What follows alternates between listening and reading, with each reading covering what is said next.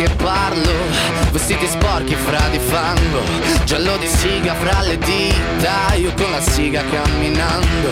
Scusami ma ci credo tanto Che posso fare questo salto.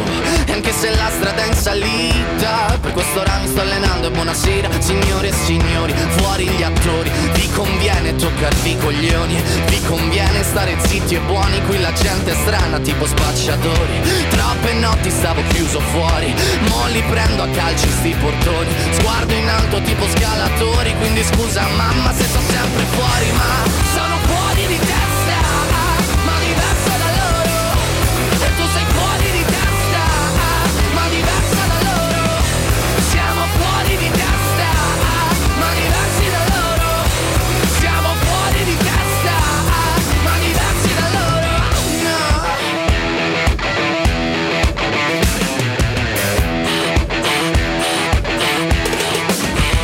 Io. Ho scritto pagine e pagine, ho visto sale poi lacrime. Questi uomini in macchine, non scalare le rapide. Scritto sopra una lapide, in casa mia non c'è Dio Ma se trovi il senso del tempo risalirai dal tuo oblio. E non c'è vento che fermi la naturale potenza. Dal punto giusto di vista del vento senti l'ebbrezza. Con una lincera alla schiena ricercherò quell'altezza. Se vuoi fermarmi di testa prova a tagliarmi la testa perché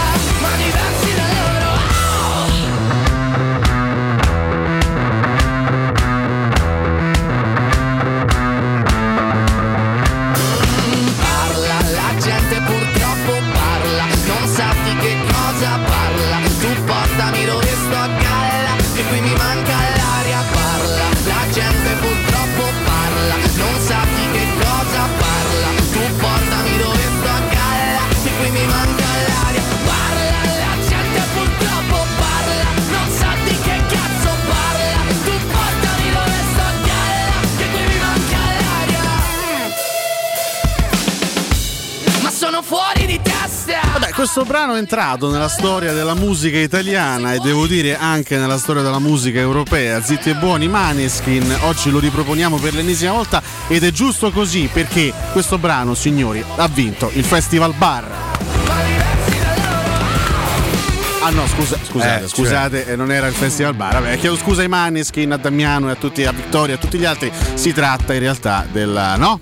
Del- dell'Eurovision Eurovision. Song Contest. Complimenti comunque di nuovo ai Maneskin. In precedenza solo, Vestiti sporchi fra di fango solo Gigliola Cinquetti e Toto Cutugno. È io, vero. io al posto loro starei un po' preoccupato.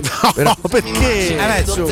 Piero Torri, buon pomeriggio. Buon pomeriggio a te. L'avete già sentito? Buon pomeriggio da Alessio Nardo, chiaramente 92.7, Teleradio Stereo, siamo in diretta, siamo in diretta domenica 23 maggio 2021, le 15.05 minuti, un saluto a Francesco Campo che ci coadiuva in cabina di regia, la coppia Tassotti Sabatino che vi ha tenuto compagnia sino a pochi minuti fa, caro Piero saremo insieme fino alle 18 in questo lungo prepartita di Spezia Roma, un, uh, un lungo saluto fondamentalmente a questa stagione, a questo campionato Speriamo col 2020-2021 sorriso. speriamo chiaramente col sorriso perché la Roma è una di quelle squadre che ancora ha qualcosa da giocarsi in questo finale, chiaramente un obiettivo non particolarmente prestigioso ma comunque significativo proseguire il cammino in Europa, continuare a giocare in Europa anche nella prossima stagione. Non sarà semplice perché lo Spezia ovviamente è una delle nostre storiche maledizioni. Abbiamo giocato poche volte con, con questa squadra, ma insomma eh, ci hanno sempre messo in difficoltà, anche quando abbiamo vinto, eh, penso la gara di andata, ci hanno sempre un po' rotto le scatole, quindi avremo modo anche di, di parlare di questa partita che, eh, ripetiamo, è una partita che conta eh, assolutamente per la classifica e per chiudere comunque con un sorriso questo che è stato certamente un campionato difficile, faticoso, sofferto, mh, in certi momenti promettente, ma poi molto deludente soprattutto nel, nel finale, ecco, negli ultimi due mesi e mezzo è stato un campionato particolarmente duro, difficile e, negativo eh, per i risultati che sono, che sono venuti fuori. Stiamo seguendo in diretta, chiaramente come ogni domenica c'è tanto sport in diretta da seguire, le prime battute del Gran Premio del Principato di Monaco, Gran Premio di Monte Carlo con Max Verstappen che è scattato bene ed è rimasto in testa, ha difeso la prima posizione dall'attacco di Bottas con la Mercedes, quindi Verstappen in testa, Bottas secondo, bravo anche Sainz con la Ferrari, eh, ha, al, al, momento il terzo posto, quindi ha difeso la terza posizione dagli attacchi di Norris con la McLaren, mentre Lewis Hamilton, leader del mondiale, è chiaramente e Leclerc che sta col principe. È allora. sesto Hamilton e Leclerc purtroppo eh, non è partito, non è partito, grande sfortuna per la Ferrari di Leclerc. Quindi... Eh no, io secondo me non è sfortuna. Eh, mi dispiace. Già si parlava ieri, lui fa il botto negli ultimi 2-3 minuti de, dopo aver fatto la pole de, position delle, no? delle, qualifiche. Il fatto che do, si cambia o non si cambia il cambio. Hanno deciso di non cambiare perché dice perché se no ti davano 5 posizioni di, di, penalizzazione. Hanno rischiato e il rischio eh, la macchina non andava, il cambio non andava e, e, e Leclerc sta credo a casa sua a vedere eh, il Gran Premio è un rischio che posso capire eh, da prendere, però se te va male fai una brutta figura. Eh. Sicuramente una delusione enorme non soltanto per la Ferrari che insomma in queste ultime due stagioni di soddisfazione ne ha raccolte ben poche, no? eh, pole position diciamo a sorpresa sul tracciato di Monte Carlo, grande entusiasmo per, um, per, l'impresa che aveva compiuto ieri nel sabato di qualifiche Leclerc e delusione devo dire doppia per il pilota Monegasco che appunto è un pilota di casa, ci teneva particolarmente a fare bella figura sul tracciato di casa, invece non è al via, non partecipa al Gran Premio che al momento Max Verstappen sta conducendo da avanti. Come detto, a Bottas e a Sainz siamo nel corso del quinto giro dei 78 complessivi. Chiaramente vi terremo informati su quello che sta avvenendo eh, a Monte Carlo. Tra l'altro, Piero, ne parlavo anche in settimana con Riccardo Condomaccio e Valentina Cattoni. Trattasi di uno dei gran premi più antichi eh, della storia, sì, no? Perché sì. già nel primo mondiale de, di Formula 1, risalente al 1950, il Gran Premio di Monte Carlo era in scaletta, diciamo, era in calendario. Si corse il 21 21 maggio del 1950, il primissimo Gran Premio di Monaco e venne vinto, fu la prima vittoria in carriera di Juan Manuel Fangio. Un, eh? un mito dell'automobilismo. Assolutamente sì, è pilota argentino. Fra l'altro la Ferrari eh, arrivò seconda in quell'occasione, la Ferrari con Alberto Ascari arrivò seconda eh, davanti a un pilota monegasco, Louis Chiron con la Maserati. non Beh. so chi sia. Però ecco, nel, in, quel, in quel primo mondiale figuravano, oltre al Gran Premio di Monte Carlo, anche Silverstone Spa Francorchamps e Monza che sono gli altri se vogliamo tre tracciati della storia della Formula 1 i più antichi e quelli dove si corre comunque eh, tuttora quindi anche probabilmente più belli sì chiaramente Monza che poi Monza eh, lo stavamo dicendo anche nei giorni scorsi Francesco no? eh, ha, ha, mantenuto più o meno le stesse caratteristiche del tracciato è rimasta la famosa curva parabolica l'ultima che poi mette beh no, l'hanno cambiato anche Monza sì cambi- la struttura interna mm. è cambiata però ecco l'ultima curva e il rettilineo del traguardo sono diciamo eh, so pezzi quelli. del circuito che sono rimasti praticamente gli stessi rispetto a 71 anni fa, insomma sono passati 71 anni da quel, da quel primo mondiale, quindi evidentemente qualche anno Credo che se sia corso sempre, a parte l'anno scorso per la pandemia, non so se anche c'è stato un altro anno uh, di buco. No, è molto, è molto curioso, eh, poi a me piacciono molto questi filmati d'archivio, su YouTube si possono trovare anche dei filmati rifatti a colori, proprio dei primissimi Gran Premi di Formula 1, c'è, ci sono le immagini di Monte Carlo del, dei primi anni 50 che fa abbastanza impressione perché vedi anche queste, queste macchine un po' strane. Sì, sì, insomma, a me fra i tanti Gran Premi, per carità. Non ti piace, non piace? No, non mi piace. Non mi piace perché mi pare un gioco per i ricchi in un posto eh, che la mia ideologia eh, farebbe chiudere, non permetterebbe, eh, un posto come Monte Carlo, dove no, vai lì, c'hai i soldi, compri casa, prendi la cittadinanza e paghi le tasse nel paese tuo, perché questo funziona così non solo per gli italiani, eh, per cui magari una bottiglia d'acqua minerale la paghi 10 euro ehm, e quindi no, a me non piace. Eh, no, eh, non piace proprio il concetto del posto Ehm, poi per carità eh, è glamour, è fashion, come che dicono, ehm, tutti vogliono andarci, ci sono gli yacht eh, a bordo pista. Ma le critiche che spesso sento sul Gran Premio più che altro è per la struttura del circuito che non consente, non consentirebbe diciamo, i sorpassi e quindi priverebbe eh, lo spettacolo di un, di un, elemento fondamentale come la battaglia, come le sì, sportellate, sì. i sorpassi, essendo eh, un circuito con una I sorpassi qui sono abbastanza complicati. Eh, c'è il guardrail, quindi diciamo che rischi di andare a sbattere se provi a sorpassare una macchina perché comunque lo spazio è sempre molto molto stretto. Ma infatti i botti, gli incidenti sono uh, abbastanza il pane quotidiano di uh, questo Premio. Ieri ne ha fatte le spese pure Leclerc che dopo la pole position ha, ha, ha pensato bene di uh, colpire un, un guardrail, ha rotto la sospensione, ha rotto il cambio e, e addio sogni di gloria, anche se mi sembra che tutto sommato eh, stia correndo abbastanza bene Sainz. Sì, no, sta, sta, facendo un buon gran premio. Chiaramente siamo Tra soltanto al settimo al ritmo giro. più o meno dei primi due. Sì, ha sì, perso sì, 4 secondi nei primi giri, poi adesso li sta più o meno mantenendo. Sarebbe importante per la Ferrari portare a casa un buon risultato, ecco un podio. Beh, sarebbe tante, il primo podio stagionale dopo l'anno scorso, una stagione assolutamente disastrosa per quello che è la Ferrari, eh, per quello che rappresenta nel mondo. Ragazzi, è uno dei ma- forse è il marchio italiano più famoso al mondo. Eh. C'è sta la pizza uh, e la Ferrari. Poi che altro devi Mandolino? No, il mandolino, mandolino. un po' di meno. Eh, eh, ah, è lascia verde, eh, quello. Sì, quello è meglio lasciarlo, lasciarlo stare, quell'argomento lì.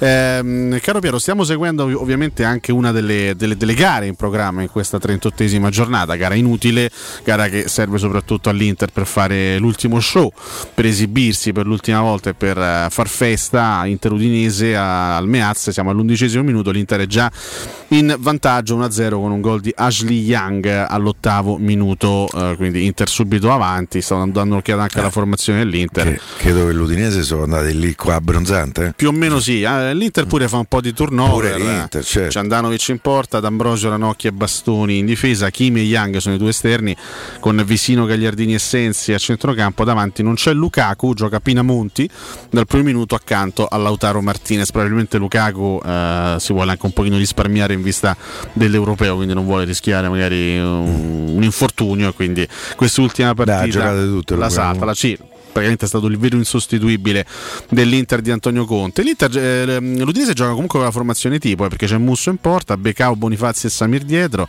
Molina, De Paul, Wallace, eh, Striga e Larsen e Zegelar, quindi giocano addirittura con Ma Larsen sapevi che. Bonifazzi è un produttore di olio?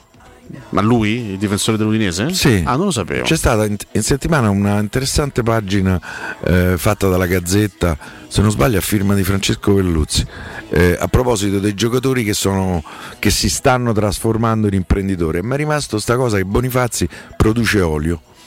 Beh, forse ha già capito che magari deve, deve trovarsi un'alternativa. Perché eh, lo so, però, capito. Anche se lui da giovane era considerato, da giovane, è ancora abbastanza giovane, però quando era veramente agli inizi della carriera era considerato uno dei difensori mm. più promettenti. Quando era eh, al Torino, no? Lo consideravano tra i più promettenti. Poi anche alla spalla ha fatto bene un, bu- buonissimo campionato. Sì, il primo. Il primo, il, primo. il secondo molto. Ci fece anche gol in Roma Spalla 0-2. Eh, noi no. ovviamente. Noi non neghiamo Però niente mi sembra, mi sembra che anche quest'anno l'Udinese non abbia fatto granché. Per completare la formazione, Pereira, il Tucumano Pereira in appoggio a Stefano Com'è il Nocaga. Tucumano? Il Tucumano, eh, Mm. tu sai che ogni giocatore argentino ha un soprannome. Non è- Tucumano che è? Un uccello? Il Tucumano? No. Il tu- no, credo che sia eh, una questione territoriale. Aspetta, Ah. te lo dico. eh, aspetta che. Mi pare che, mm, il giocatore della Lazio Correa non è il il, Tucu, è il Tucu, sì, sì. E che vuol dire Tucu? Te Eh, Tucu? sono, sono della provincia di Tucumán. Ah, della Pampa. Di Tucumán, sì, è una zona argentina Tucumán, quindi sì, sì, sì. Vabbè, ma sai, poi ci sono anche, no? C'è anche il, il papà di Guain che era il Pipa, il, il figlio diventa dunque il Pipita, il Sciolo, poi il figlio diventa il Sciolito. Vabbè, insomma, in Eh. Argentina se non c'hai il soprannome. Sì, sì. E io lo trovo pure carino. Ma De. Paul non ce l'ha un soprannome invece? Che, che- che- che soprannome c'ha De Paul? Ma perché hai tirato fuori questo nome? Rodrigo? Per cercare di non farmi pensare alla partita di stasera, che io sono preoccupatissimo. noi Eh, parleremo che io anche tanto do un mercato, consiglio a chi, eh. a chi ha il piacere ogni tanto di giocare qualche euro. No, non me lo dire Piero, non me Qualche lo dire. non me lo dire. euro, L'uno? eh, No, risultato esatto altro a Sassuolo Lazio. Altro. Quindi Altro. Dopo il 4-0. Mm. Sì. Gu- Guarda che Prevedi goleata del Sassuolo, eh? cioè, voglio dire, a Lazio dietro chi gioca? Cerbin c'è, Luis eh, come si chiama quello? Luis Felipe. Luis Felipe è squalificato. Giocherà credo con Patrick, Radu e Parolo dietro. Patrick, eh, cioè, Si è visto anche de peggio, eh, in passato, devo dire. No, poi se dovesse sentire che la Roma non vince eh, a Spezia, secondo me la Lazio si scansa. Ma non lo dico per un.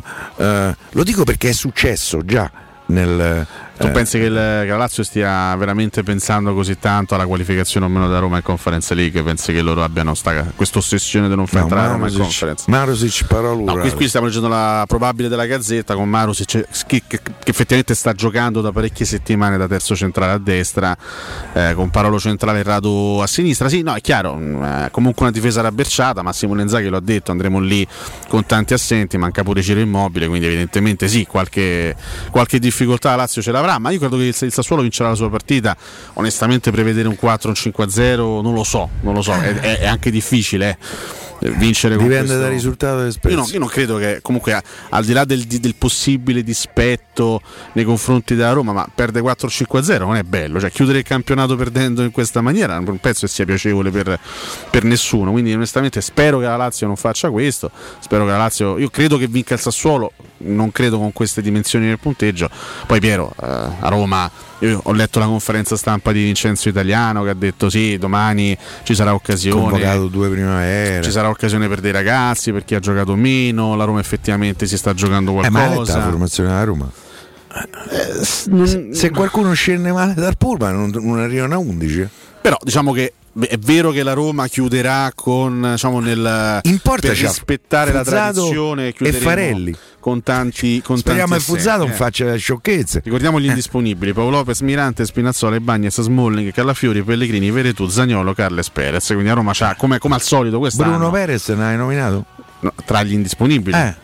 Anche Bruno Perez out? Sì, sì, anche eh, Bruno Perez. lo danno titolare, per quale motivo? È perché mi sa che è stata fatta ieri sta formazione. Eh, io da quello che ho sentito eh, Bruno Perez è, è, out. Eh, no, se manca, Brunetto, se manca... già, già, sarà partito per la Turchia che ha trovato, capito? Out Mirante sì, anche, anche Bruno Perez out, quindi assolutamente, quindi eh, forfè dell'ultima Giocherà a Sant'Orme, lì a sinistra, questi, questi... perché secondo me è stata fatta ieri quella formazione. Eh, allora sì, allora, allora giocherà a Sant'Onna, mm. giocherà evidentemente, Vabbè, comunque il resto della formazione non è malvagio, eh. Eh, a parte che Sant'Onna in queste ultime settimane qualche partita l'ha fatta, quindi evidentemente un po' di condizione l'ha ritrovata, mi sento di dire. Mm, Karsdorp e Santon sugli esterni, Mancini con Bulla in mezzo. Eh, addirittura c'è un ballottaggio, sono addirittura due ballottaggi, uno a centrocampo tra Villar e Darbo eh, per il posto accanto a Cristante, poi comunque c'è una, una signora a battere trequartisti, perché c'è Pedro e Sharawi sugli esterni, Mkhitaryan a riferimento centrale, alle spalle di uno tra Geco e Borca Majoral. Sì, mm, hai delle no, grossissime no, eh. difficoltà in panchina effettivamente, no, perché non hai... Non hai Ale, mi rendo però, conto che l'età eh, nei miei confronti peggiora la situazione. La mia preoccupazione non è di facciata, è assolutamente reale. Eh, eh, io sarò antico, sarò vecchio, sarò bigotto. Io ci tengo che la Roma la prossima stagione frequenti ancora l'Europa. Sarà l'Europa minore, ma non me ne frega niente. Per cui vorrei che stasera eh, la Roma ci, ci regalasse questo piccolo sorriso eh, eh, di eh, continuare a giocare in Europa vincendo la partita di Spezia. Perché, ripeto, se pareggia, io ho paura che a un certo punto a Lazio rimangono 6-7 in campo, l'altri eh, hanno un impellente bisogno eh, fisiologico. Per cui eh, la Roma deve vincere stasera. Certo che deve eh. vincere, ma assolutamente questo, questo è poco ma Da quant'è che non vince in trasferta?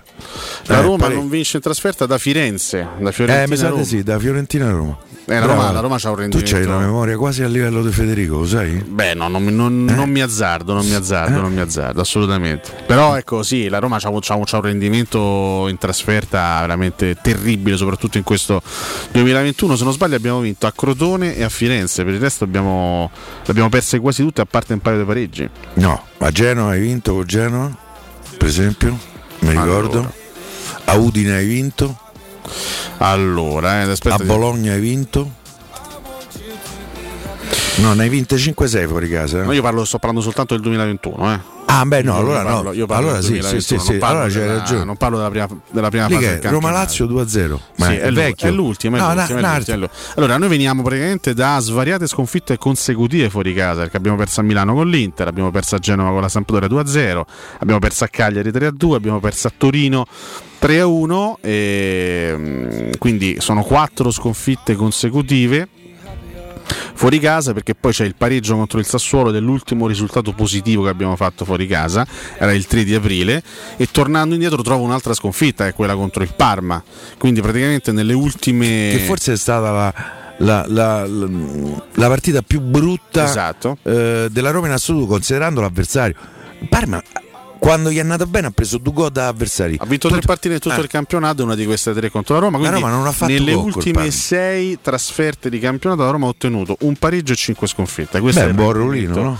L'ultima vittoria è quella del 3 marzo, fra l'altro una vittoria anche abbastanza faticosa, ottenuta all'ultimo minuto con quel guizzo di Diavara sull'assist di Karasor. Poi tornando indietro c'è lo 0-0 contro il, il, Benevento, c'è la sconfitta per 2-0 contro la Juventus, la sconfitta nel derby è comunque una, una, una partita giocata fuori casa e la vittoria contro il Crotone eh, a Crotone il 6 gennaio per 3-1 con la doppietta di Maiorale e il gol di Michitania. Quindi la Roma ha vinto due partite in trasferta in tutto il 2021, ha fatto un paio di, un paio di pareggi contro Benevento e Sassuolo per il resto ha perse tutte. Eh, insomma, il rendimento esterno è molto molto complicato, è molto molto deludente. Però, ripeto Piero, bisogna anche contestualizzare la, la, gara di oggi sarebbe molto molto grave non vincere. Ripeto, è vero che la Roma si presenta con tante assenze e ci mancherebbe altro, soprattutto in panchina non abbiamo grossissime alternative, ma l'11 che va in campo, ripeto, considerato lo stato mentale in questo momento dello Spezia, è un 11 che tutto sommato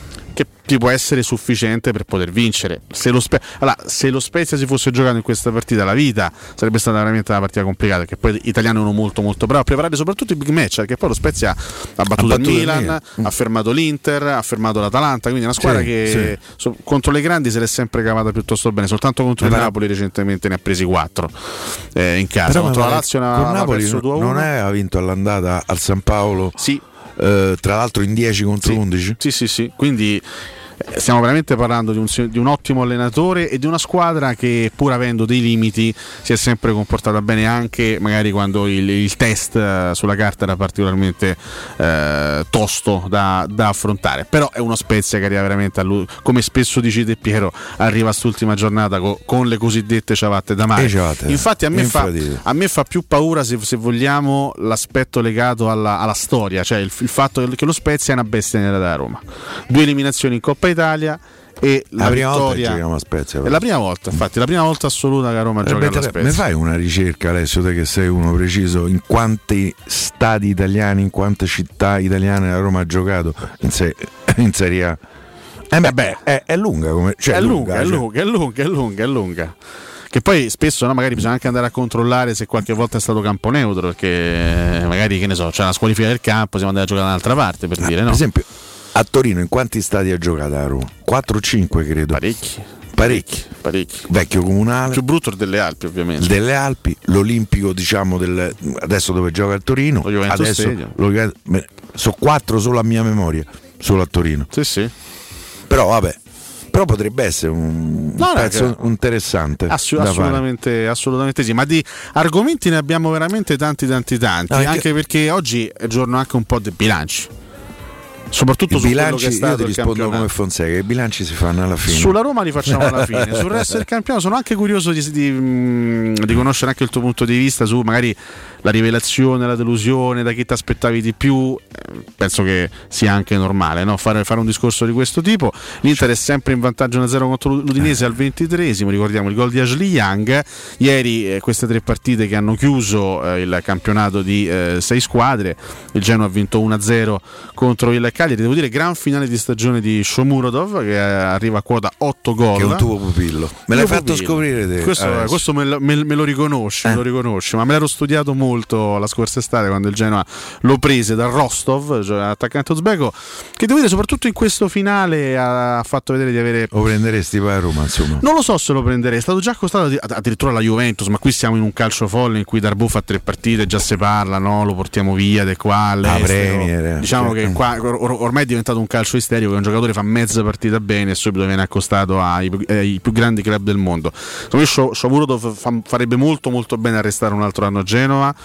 Eh, a, a, consacrarsi in quel tipo di realtà, a imparare ancora delle cose, arrivare in doppia cifra, cosa che non ha fatto quest'anno. Poi eventualmente fra un anno potrebbe diventare un giocatore all'altezza di una grandissima squadra. Poi tu puoi anche tranquillamente ribattermi, cioè, vabbè, eh, è facile no? magari prenderlo quando, quando, è straconsacrato. La mossa astuta e furba è prendere magari un giocatore quando ancora deve esplodere. Eh sì. Ad esempio, se la Roma fosse andata su Vlaovic un anno fa, magari avrebbe preso. Eh oggi è un po' più difficile. No, oggi quindi co- giustamente oggi costa una sessantina. Accolgo l'obiezione, accolgo l'obiezione.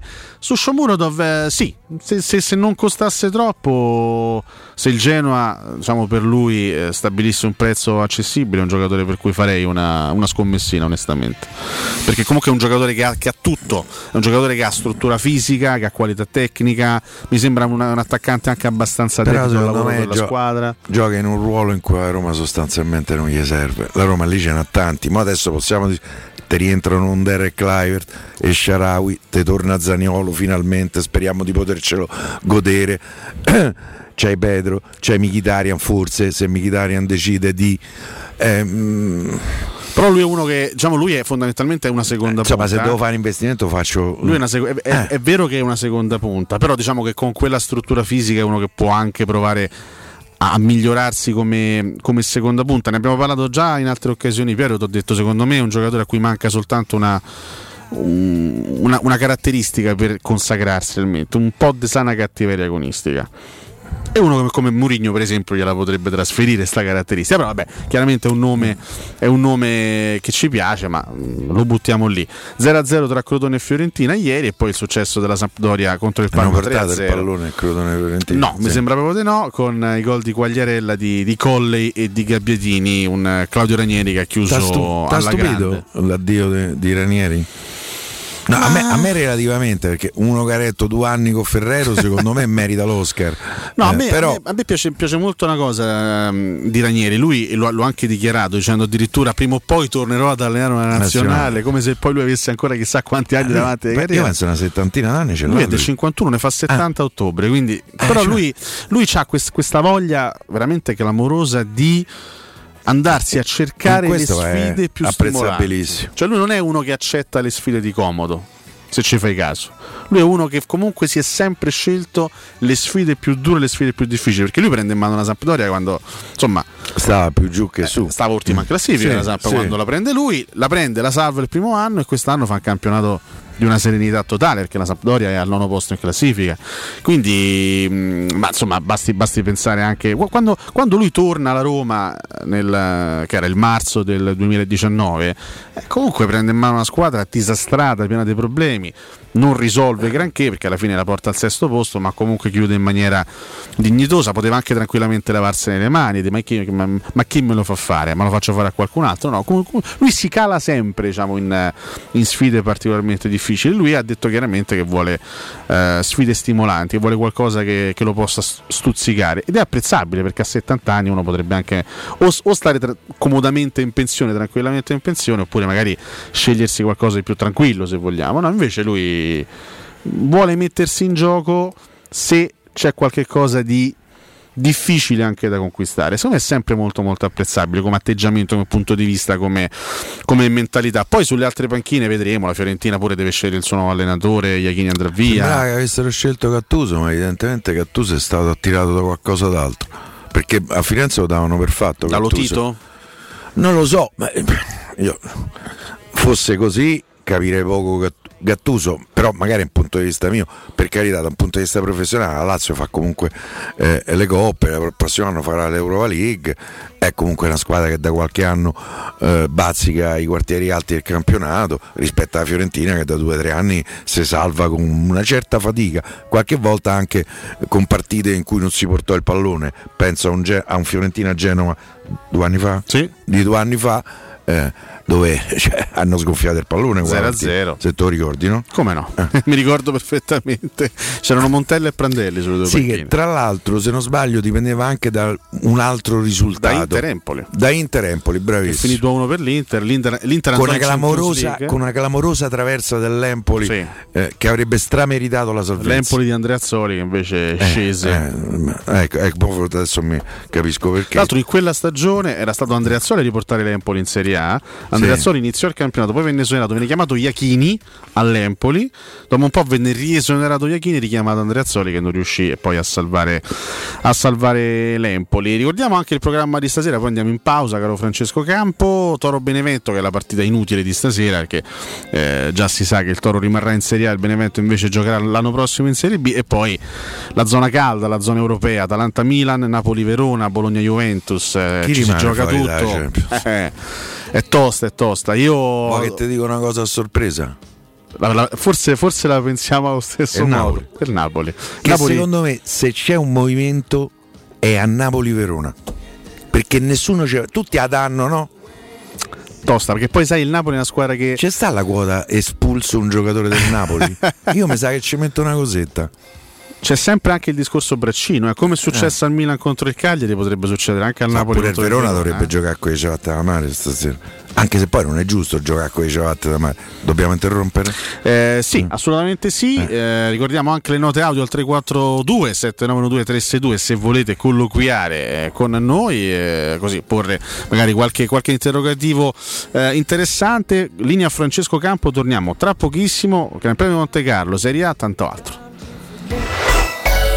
pubblicità. Da Valentino, concessionaria Volkswagen, a maggio tutta la famiglia SUV con le prime tre rate in omaggio. T-Cross da 139 euro al mese. T-Rock da 169 euro al mese e nuova Tiguan da 249 euro. Con 4 anni di garanzia e le prime tre rate omaggio con progetto valore Volkswagen. Valentino, concessionaria Volkswagen. Aperti 7 giorni su 7. In via Tiburtina 1097, 800 metri entro il Gra. Via Tuscolana 1233, 800 metri fuori il Gra. E da lunedì al sabato anche in via Giovanni Paisiello e largo Rodolfo Lanciani. valentinoautomobili.it per realizzare i tuoi progetti basta un quinto del tuo stipendio della tua pensione. Rivolgiti a Professione Quinto, lo specialista della cessione del quinto. Prestiti per dipendenti e pensionati fino a 87 anni e senza documentazione medica, anche in presenza di disguidi finanziari. Inoltre mutui e prestiti personali anche per lavoratori autonomi. Professione Quinto, numero verde 800 031 551. Ricorda 800 031 551. Professionequinto.com. Fogli informativi su professionequinto.com. Nel centro di Ostia, in una zona commerciale ad alta percorrenza, la società SIPA dispone di negozi di varie metrature, locali liberi e disponibili da subito, adatti a qualsiasi tipo di attività, in una posizione privilegiata e centrale. La zona signorile, la collocazione commerciale e gli ampi parcheggi nei pressi rendono questo immobile un ottimo investimento. Per qualsiasi informazione rivolgetevi al 345 713 5407 e visitate il sito www.kcalt.com www.sipa.com. SIPA SRL è una società del gruppo Edoardo Caltagirone. Le chiavi della tua nuova casa senza costi di intermediazione. Amore, stasera ho voglia di pesce. Prepara le reti, fissa la randa, fissa i mulinelli, arma la fiocina. Ma tesoro, tutta questa fatica. Al pesce ci pensa Eurosurgelati Italia. Eurosurgelati Italia. Qualità, freschezza e convenienza. Le prelibatezze del mare lavorate e surgelate direttamente sui pescherecci. Piatti e sughi pronti, pizze e fritti, contorni, gelati e dolci. Eurosurgelati Italia. 100 punti vendita in tutto il Lazio. Cerca il negozio più vicino a te su eurosurgelati.it. E anche quest'anno Orsolini non si fa parlare dietro. Dall'1 al 31 maggio torna la festa dell'edilizia. E indietro tornano solo i soldi spesi. Se hai un'impresa edile, registrati su orsolini.it, aderisci al cashback 10% e Orsolini ti rimborsa fino a 500 euro. Ti aspettiamo. Info su orsolini.it. 5, 4, 3, 2, 1. Romana Diesel, leader nella vendita di veicoli commerciali. Oggi è anche Piaggio. Vieni a vedere in anteprima il nuovo Porter NP6, un veicolo nato vincente, agile grazie alle dimensioni compatte, versatile, disponibile come furgone, ribaltabile, frigorifero o cassonato, grande, con una portata fino a 1600 kg e 4 euro pallets, ecologico, con motori GPL e metano e soprattutto italiano. Porter NP6 puoi provarlo presso Romana Diesel. Chiama il numero verde 800 302 100. Romana Diesel, gente che si muove. 06 88 52 91 82. Per la tua pubblicità su Teleradio Stereo chiamalo 06 06 88 8 52 52 91 82 91 82. Siamo qui, già le 4 e siamo qui. Finestrini sono chiusi su strade indifese dai nostri pesanti HP E così anche il sabato è andato così. Si è bevuto, ballato, qualcuno ha imbarcato, il più scemo le ha prese a una faccia così. Ombre dure, adatte allora, l'autoradio intanto va.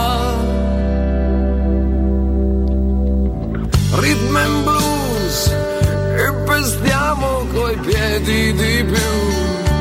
Finché il polso cammina facciamo mattina tenendoci su. Coi sogni di rock and roll, sogni di rock and roll, sogni di rock and roll, e guai a chi ci sveglia. Sogni di rock and roll. Sogni di rock and roll, sogni di rock and roll, sognando al meglio.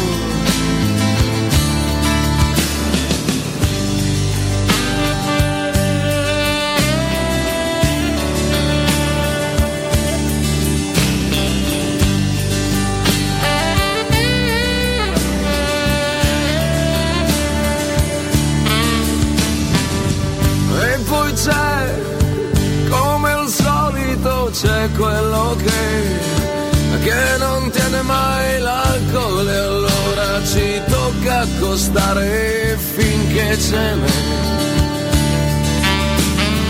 E ancora via a pedinare una morbida scia. Una striscia invitante, talmente accogliente da perderci il fiato e che sia quel che sia. E le casse sono zeppe, i suoni sono violenti, ma cosa c'è? C'è che tanto benzina ce n'è.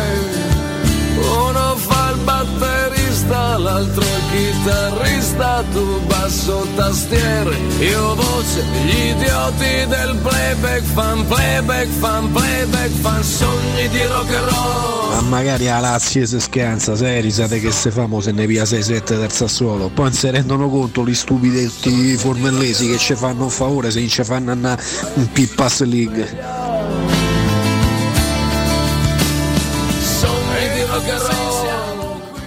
Gran pezzo, sogni di rock and roll.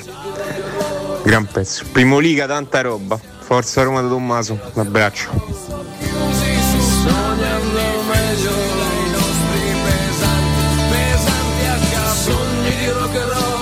Che ne pensate degli ultimi post Instagram della Roma con Geco e con Mkhitaryan? Cioè, perché secondo me sono indizi su rinnovo. Voi che ne pensate? Vi ascolto.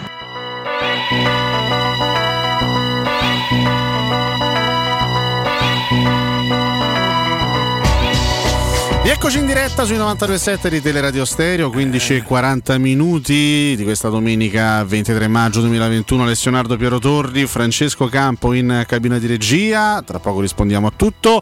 Eh, stiamo sempre seguendo il Gran Premio di Monte Carlo di Formula 1, 29 dei 78 giri previsti, eh, con Max Verstappen sempre davanti a Valtteri Bottas con la Mercedes e a Carlos Sainz con la Ferrari Hamilton. eh, rimane in sesta posizione anche lui con la Mercedes, Verstappen ovviamente a bordo della sua Red Bull. Abbiamo lanciato adesso il post di oggi, stasera si chiude l'era Fonseca, da domani al via l'era José Mourinho. Qual è il vostro stato d'animo a poche ore da Spezia Roma? Volevo ripartire, caro Piero, eh, con te proprio da questa indiscrezione che è stata data eh, oggi da tuttomercatoweb.com e parla di, di Mkhitaryan, mh, che è uno insomma, dei giocatori in questo momento eh, su cui ci sono un po' i riflettori accesi no? Per, eh, per capire esattamente quale sarà il suo futuro. Mkhitaryan eh, dice tutto il mercato web è vicino al rinnovo, incontro in programma, c'è il sì di José Mourinho che avrebbe dato appunto l'ok alla permanenza in giallorosso dell'Armeno con cui c'erano stati problemi ai tempi del Manchester United proprio con lo eh, Special One. Ricordiamo il eh, contratto di Mkhitaryan in scadenza il prossimo giugno. Da tempo sono verificate tutte le condizioni per il prolungamento automatico, manca però l'assenso del giocatore che potrebbe arrivare nelle prossime settimane. C'è- In programma un incontro per definire il nuovo accordo. C'è un errore di plurale eh, perché non è nelle prossime settimane. Entro il, 30, eh, il 31 eh, di questo mese, cioè di maggio. Quindi eh, entro una settimana. Entro una settimana eh, eh, il giocatore deve dire sì o no sostanzialmente. Nel momento che non dice niente diventa automatico il sì. Quindi il contratto Sì. rinnovato Lui automaticamente. però per, Lui di- può- per dire no c'è tempo fino al 31 Ok. maggio. Poi che ci fosse l'assenso di Murigno, insomma si sapeva più o meno già da un po'. Eh, evidentemente c'è qualche indiscrezione che arriva da, da Minone, che tra l'altro da Minone Raiolone, che eh, oltretutto anche lui è tra quelli che ha residenza a, a Monte Carlo, eh, perché capito? Ehm, evidentemente si è convinto. Il giocatore credo che non dovesse essere convinto. Eh, mm, io credo che a questo punto Mino Raio l'ha preso atto del, eh, della mancanza eh, di altre offerte, mettiamola così, nel senso mm, lui aveva un giocatore a parametro zero in mano, giocatore reduce da una splendida stagione, correggimi eh, se sbaglio, 14 gol e 14 assist eh, stagionali, un- eh, una prima parte... Credo in tutta la stagione siano 11 gli assist in tutta la stagione, però mm, potrei... No, credo 14 perché mi ricordavo. Te lo dico subito, Forse eh, controlliamo subito. Pure in, eh, in Europa League comprendevi pure quelli dell'Europa League. Io parlo, sì, Ah. faccio un discorso complessivo di tutta Vabbè, comunque cambia poco. Lui i primi 4-5 mesi di campionato ha I fatto 14 gol sono assolutamente confermati.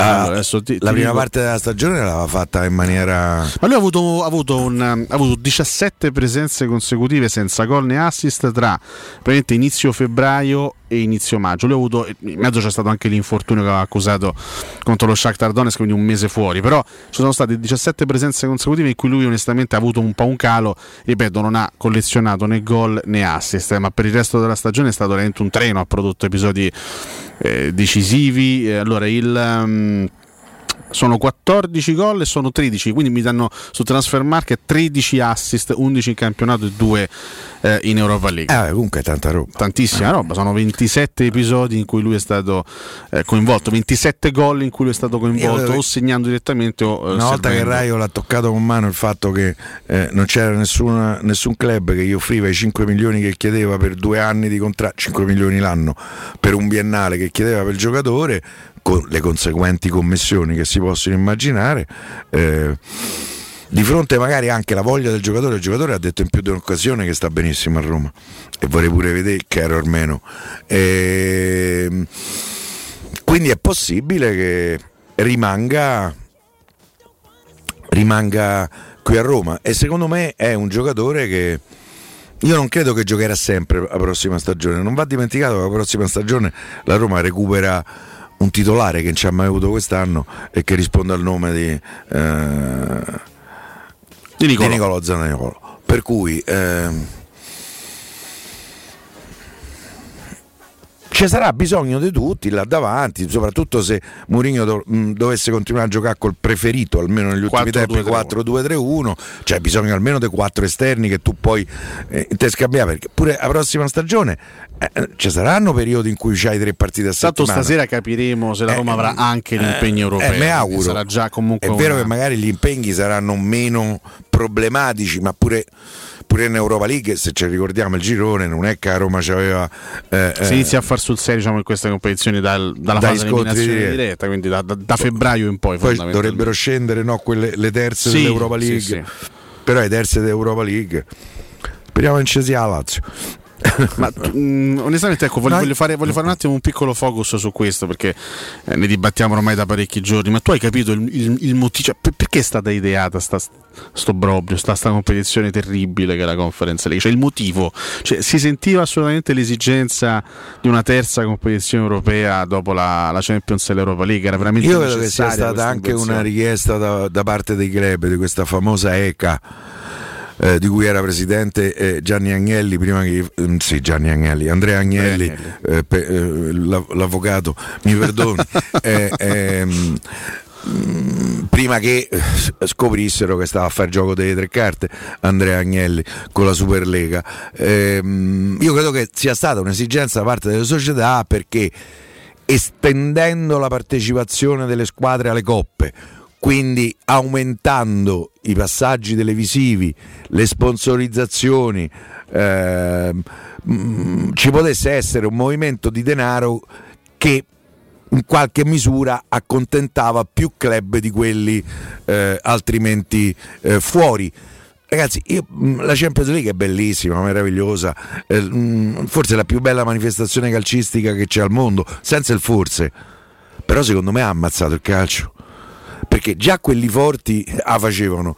Se poi gli dai pure palate dei soldi, chi arriva in semifinale più o meno prende 100 milioni. Eh, la Roma Se- qualche anno fa arrivando, tu gua- guarda arrivando in semifinale. il Bayern sono 8-9 anni che in Germania fa come gli pare le ultime partite saluta il pubblico Eh, in, in Italia 9 anni di dominio di Juventus in, eh, In Francia, il- il Paris Saint Germain che il Lille possa in interrompere. Spagna Real Madrid e Barcellona. Forse giusto un po' in Premier c'è stato anche se, se il City ha vinto 3 degli ultimi 4 campionati. Il Liverpool è quello che si è inserito. Ha enormemente dilatato la distanza fra ricchi, fra ricchi medi e poveri. Da qui l'idea cioè- dei grandi club di, di sai che c'è, noi facciamo la Superlega. Sa, giochiamo, eh lo so, però lì proprio da, eh, da padroncini. Io sono molto contento della figura che hanno fatto. Poi adesso non so che tipo di sanzioni saranno eh, riservate a questi, a questi club. da chi non, non, non- non si è ancora dissociato. Real Madrid, Barcellona e Juventus, da quello che ci dicono, non si sono ancora dissociate. Le altre probabilmente prenderanno una multa piuttosto sa- salata.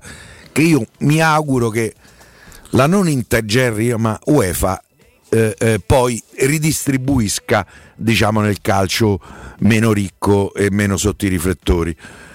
Eh, perché io credo che una motivazione logica giusta eh, di fronte alle rivendicazioni eh, eh, dei club nei confronti dell'UEFA c'era cioè che l'UEFA si metteva in tasca molti soldi prodotti dal- dallo spettacolo calcio de- delle squadre, dal Real Madrid in giù, anzi da Roma in giù, perché a Roma prima. Eh, Per cui e, e quindi ehm, vediamo quello che succede, perché io mi aspetto delle sanzioni. Qualcosa potrebbe anche, qualche sorpresina a livello di partecipazione alle prossime competizioni europee potrebbe, potrebbe esserci. Io credo che questo non succederà. Questo non Mm. succederà, però intanto. Anche se bisogna dire che eh, Ceferin, Seferin come, come si pronuncia, eh, presidente dell'UEFA, mi sembra piuttosto, eh, consentitemi la parola, incazzatello nei confronti di Agnelli, soprattutto nei confronti... Guardate che le parole che Ceferin ha detto nei confronti di Agnelli sono parole senza ritorno, eh. irreversibili, durissime, durissime. Eh, lui è il presidente dell'UEFA, ci avrà un certo potere all'interno dell'UEFA.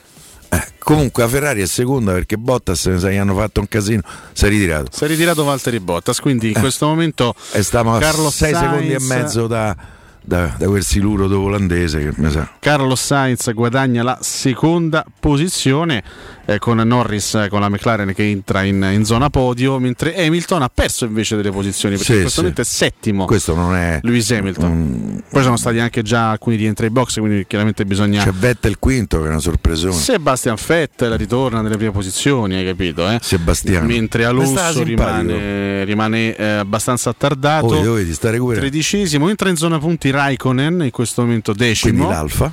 Esattamente, mentre il figlio d'arte Mick Schumacher rimane in ultima posizione, Vabbè, diciottesimo in questo momento. C'hanno una la macchina, Assa. manca spinta. Eh È beh, la, sì. la macchina decisamente meno Per la, performante. per la cronaca, Piero, l'Inter è andata sul 2-0 contro l'Udinese, segnato? raddoppio gol di Eriksen, Eh. che peraltro era entrato da pochissimi minuti, al 39esimo è entrato al posto di Sensi, Ah, che stra- stranamente, Sensi si è fatto abbiamo male. perso un altro Eh, giocatore per l'europeo. Che allora. strano, eh, Sensi è uno che solitamente è sto- così integro, non si fa mai male. Comunque fuori Sensi è entrato Eriksen al 39esimo, al 44esimo ha raddoppiato per l'Inter, quindi Inter 2, Udinese 0, gol di eh, Ma Ashley questo è un Young. e giocatore che avrei voluto vedere. Ah, mi avrebbe fatto piacere vederlo con la maglia da Sensi? Roma. Eriksen. Ah, eh, Sensi. Pure Sensi quando stava al Sassuolo. Io, mi piaceva. io ho un Poi, sogno, caro, caro Piero, avere come coppia di centrocampo Sensi, Sensi- e Viola del Benevento. Viola del Benevento.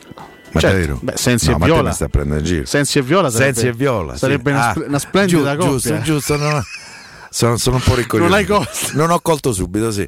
Sì, sarebbe una straordinaria coppia. Sarebbe una bellissima I presidenti del secondo e terzo scudetto. Mi, mi manca un Anzalone in Serie A, ma al momento non, non riesco a trovarlo. Vabbè, ma poi ci sarà, ci sarà tempo. Piero, voglio introdurre con te questo piccolo giochino e poi torniamo ai fatti di cronaca. Torniamo chiaramente alla Roma di stasera, anche al calciomercato, perché cercheremo di capire qualcosa in più. Perché, ragazzi, domani ufficialmente inizia eh, la stagione 2021-2022, quindi da domani inizia eh, l'era Mourinho. Quindi è giusto restare anche sulla, sulla cronaca. Mi rendo conto che insomma 21 maggio, anzi 20 23 maggio, oggi domani 24 è ancora un po' presto per eh, pensare e per immaginare la Roma definitiva della prossima stagione, Beh, visto sì. che il mercato chiude il 31 di agosto e inizia soprattutto il primo luglio, però intanto possiamo provare a, fare, a farci qualche idea.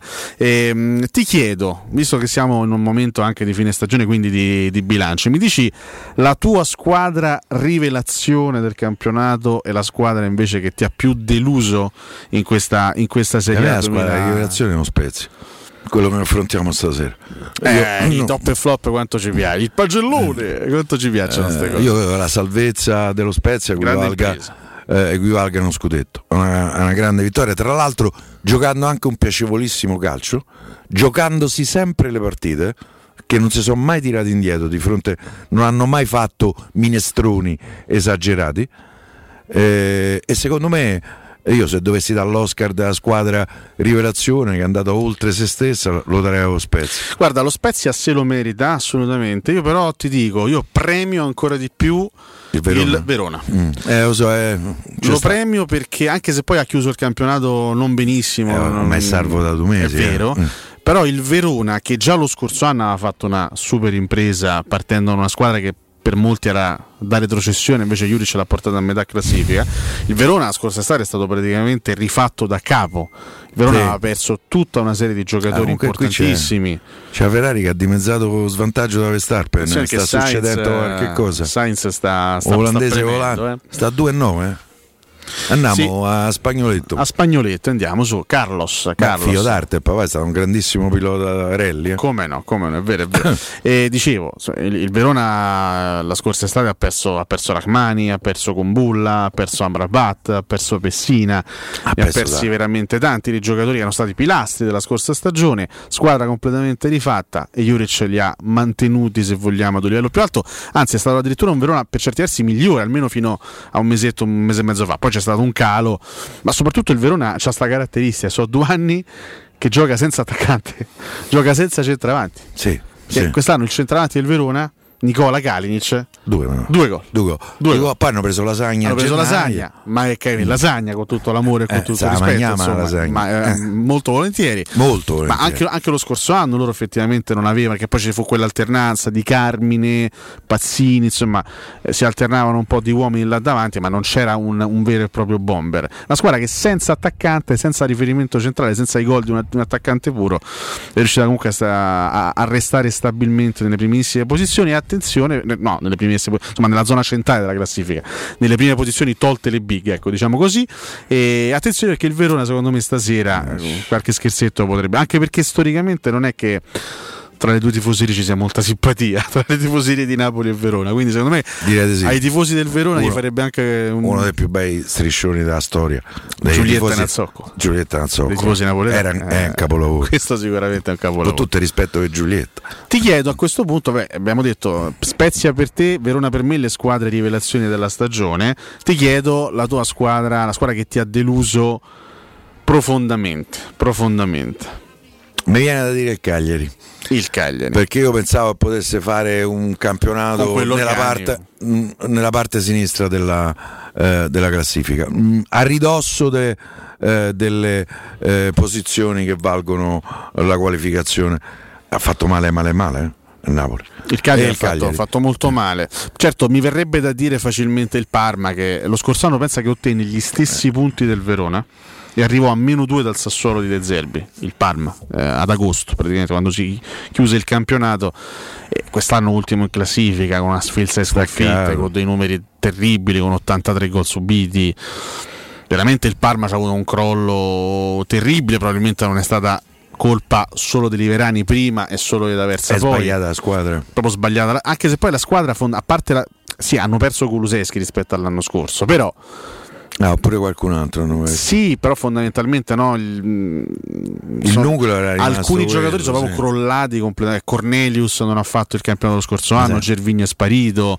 Eh, Eh. Kuczka forse è quello che si, che si è mantenuto meglio a livello di rendimento, ma insomma una squadra che è completamente sparita rispetto invece alla bella formazione grintosa, coriacea come si suol dire, Coriacea. che avevamo ammirato nelle due stagioni Io, sì, precedenti. un po' mi ha deluso anche la Fiorentina. Esatto, infatti la in realtà io ho nominato il Parma ultimo in classifica, non si può non nominare, però la Fiorentina ragazzi, anche perché a differenza del Verona, la Fiorentina al centravanti ci ha avuto come uno che gli ha fatto 21 gol. Preferisco tacere. Tu devi tacere sul centravanti è meglio forse, ma insomma non soltanto Vlaovic Piero, comunque è una squadra che ha, vero, 38 anni, ma pur sempre un Ribéry che ha qualità, Milenkovic, Pezzella, Amrabat, Castrovilli. Bulgar, Bonaventura. Eh, cioè, un buon portiere come Biraghi. Cioè una squadra del genere. Pezzella, eh, l'altro come si chiama? Malin- Eh, Milenkovic. Milenkovic. Ma lo stesso Martinez. Quarta è comunque un titolare dell'Argentina, eh? cioè un giocatore che fa parte della...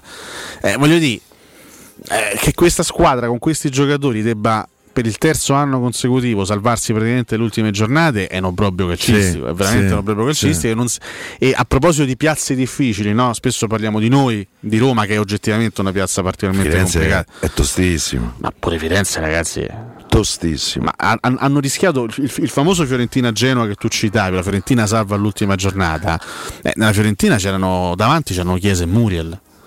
Mm. Cioè, eh, eh, a- anche in quell'occasione parlavamo di una squadra, di una buonissima formazione, una buonissima squadra. Quindi veramente tanti problemi che evidentemente lì non riescono proprio a risolvere. Secondo me il primo problema che devono risolvere, probabilmente quest'anno lo, lo risolveranno, loro hanno bisogno di una, di una guida certa, di una guida sicura sin da inizio stagione. Perché loro per, per l'ennesimo anno di fila sono partiti con allenatori su cui evidentemente non, non- non puntavano, in, in cui non credevano. Eh, lo scorso anno Montella, quest'anno Iachini.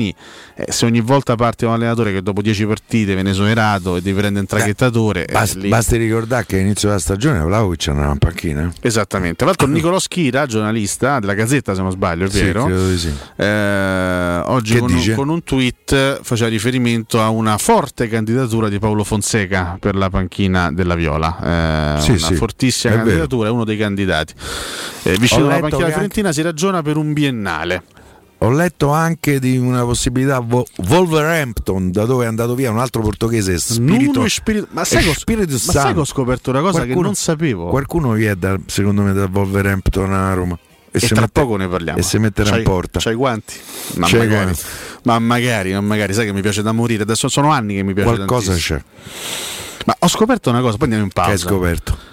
Ma ho scoperto che è un tifosissimo del, del Wolverhampton che ho visto un suo post su Twitter Chi? eh, due giorni fa in cui salutava Nuno Spirito Santo, chiamandolo Nuno Spirito Santos. Robert Plant. Non, sa- non sapevo che fosse tifoso del Wolverhampton. Manco io.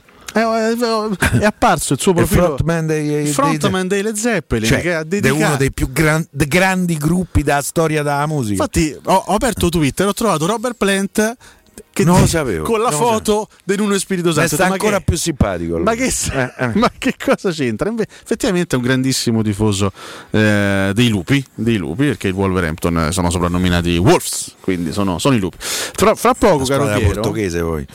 sì, prestata squadra di. Mendes praticamente. Abbiamo parlato della squadra. Mendes eh, non sta benissimo. Ah sì? Vabbè, ci dispiace per lui, speriamo Mm. No, che no, possa pare rimettersi. insomma. Abbiamo detto della squadra delusione e della squadra rivelazione, tra poco andremo sull'allenatore, rivelazione e delusione, e sul giocatore, rivelazione e delusione. Ma sono le 16 in punto, dobbiamo fermarci, c'è il clock come si suol dire. Pausa caro Francesco Campo, torniamo tra poco.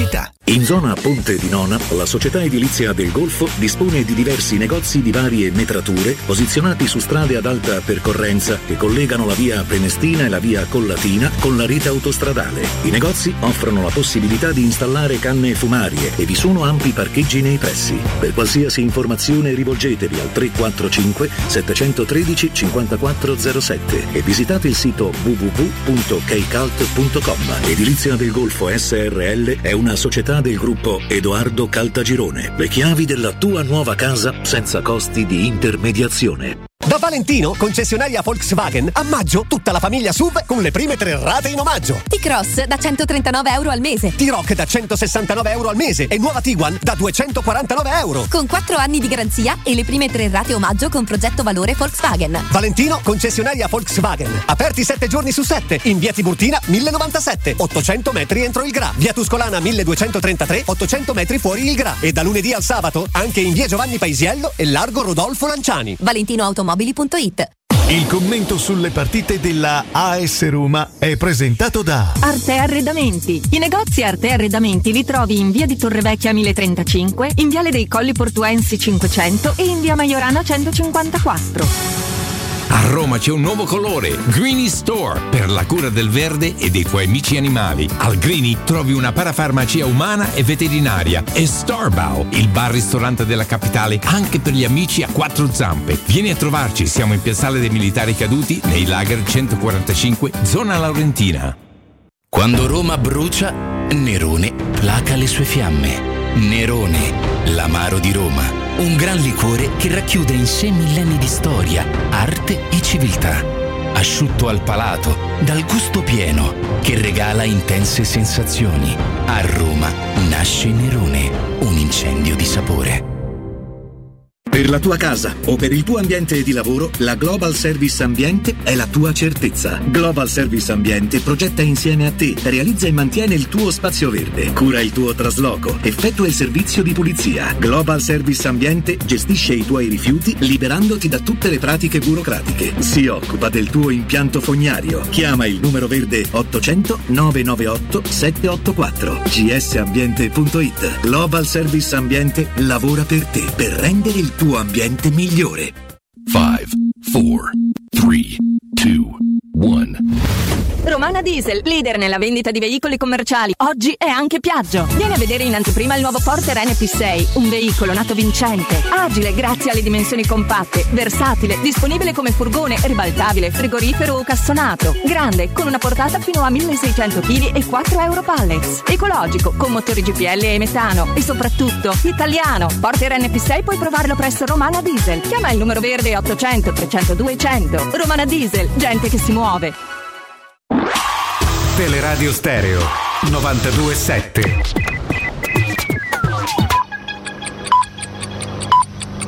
Sono le 16 e 4 minuti. Luce Verde, Roma.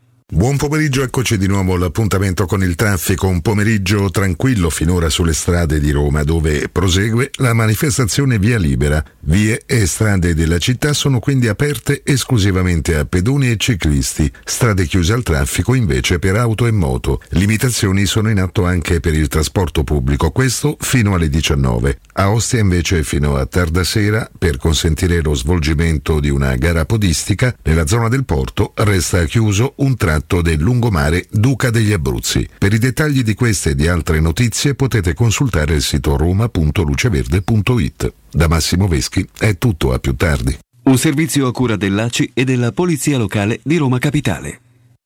Teleradio Stereo. Teleradio Stereo. 927.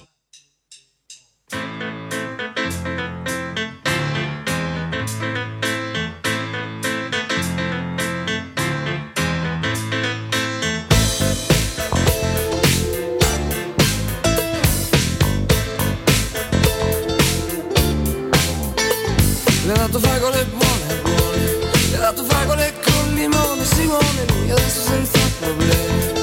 Mi ha rubato la fidanzata Ubriacata con rosetto lì sulle labbra. Con le labbra che san di vino, Il sapore di queste sere. Che finiscono Che le fragole sono buone. Non ho il coraggio di gridare ogni tanto Vado a prenderla sotto casa Sono il cazzo ma non arriva dico, ora prendo la decisione. Faccio le scale fino alla porta, è aperto, busso forte poi entro piano. E lei, e lei è lì che muore, oddio. Oddio non so che fare. Io chiamo l'ascensore, ore, ma non risponde mai. Le fragole lo sa, col limone lei lo sa, fanno male, male, male senza amore. Ma lei stupida com'è, lei testarda più di me.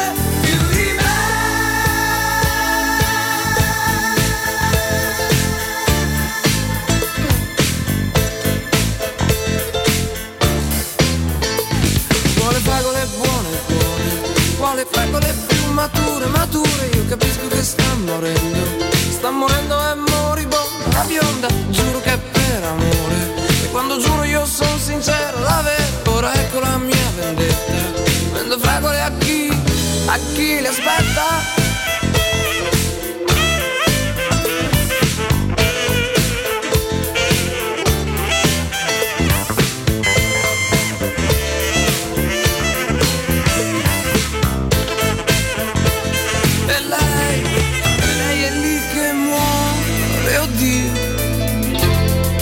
Oddio non so che fare. Luca Carboni con Fragole Buone Buone. Io ringrazio Francesco Campo perché ci ha regalato questo bellissimo pezzo di Luca Carboni che stimo Sì. tantissimo. In precedenza anche Sogni di Rock and Roll che è uno dei miei pezzi preferiti di Ligabue. Quindi grazie Francesco Campo, grazie Campo per questo. Grazie. Sempre Francesco sbaglia poco. No, sulla musica, sulla musica non gli si può Sì, niente. sì. Anche se ogni tanto, se ogni t- bacchetta le mie scalette musicali mattutine, ma insomma lì ci troviamo a volte in disaccordo, però vabbè, insomma capita, capita, capita.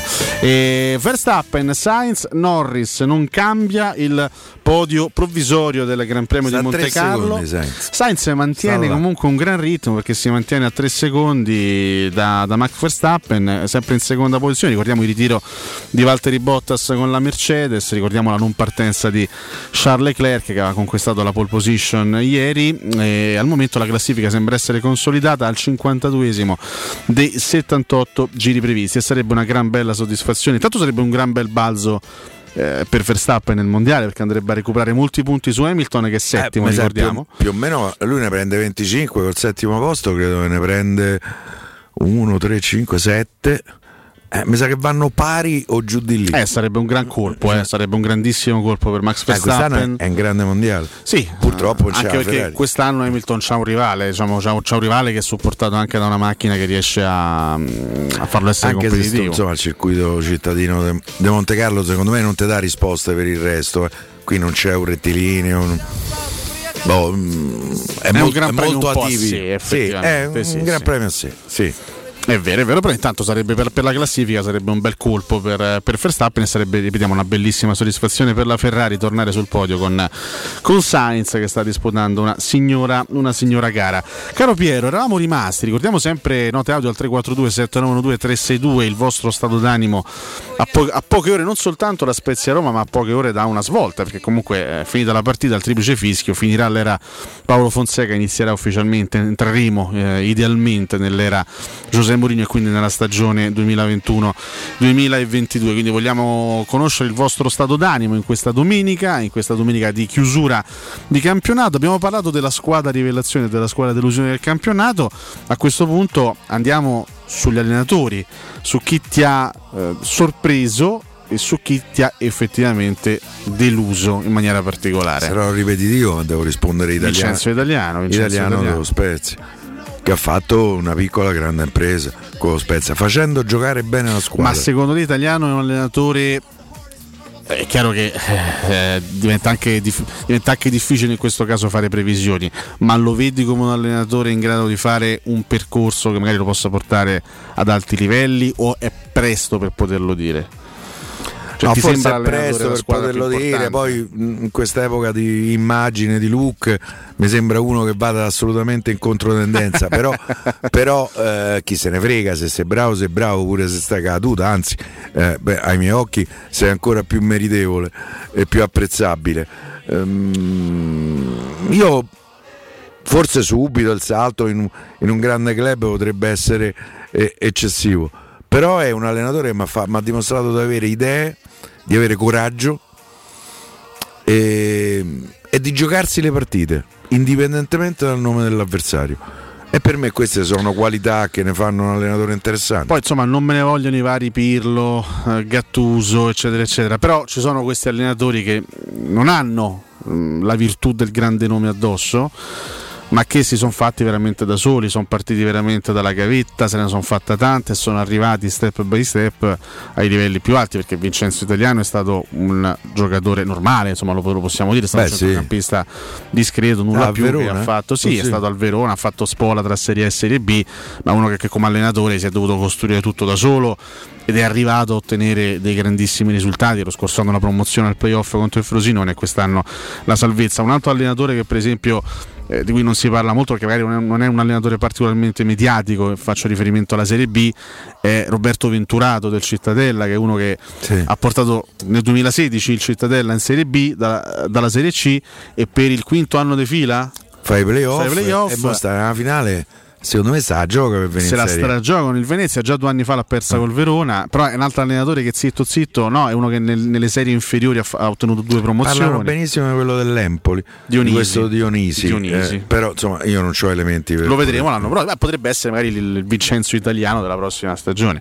Eh, perché poi quando arrivi in Serie A poi devi comunque dimostrare di saperci stare, ti vai a confrontare co- con squadre, con allenatori con realtà completamente diverse. Quindi bravissimo italiano, condivido assolutamente la tua, la tua segnalazione. Eh, per quanto riguarda le delusioni, io ti indico il- un trio e so magari di non fare.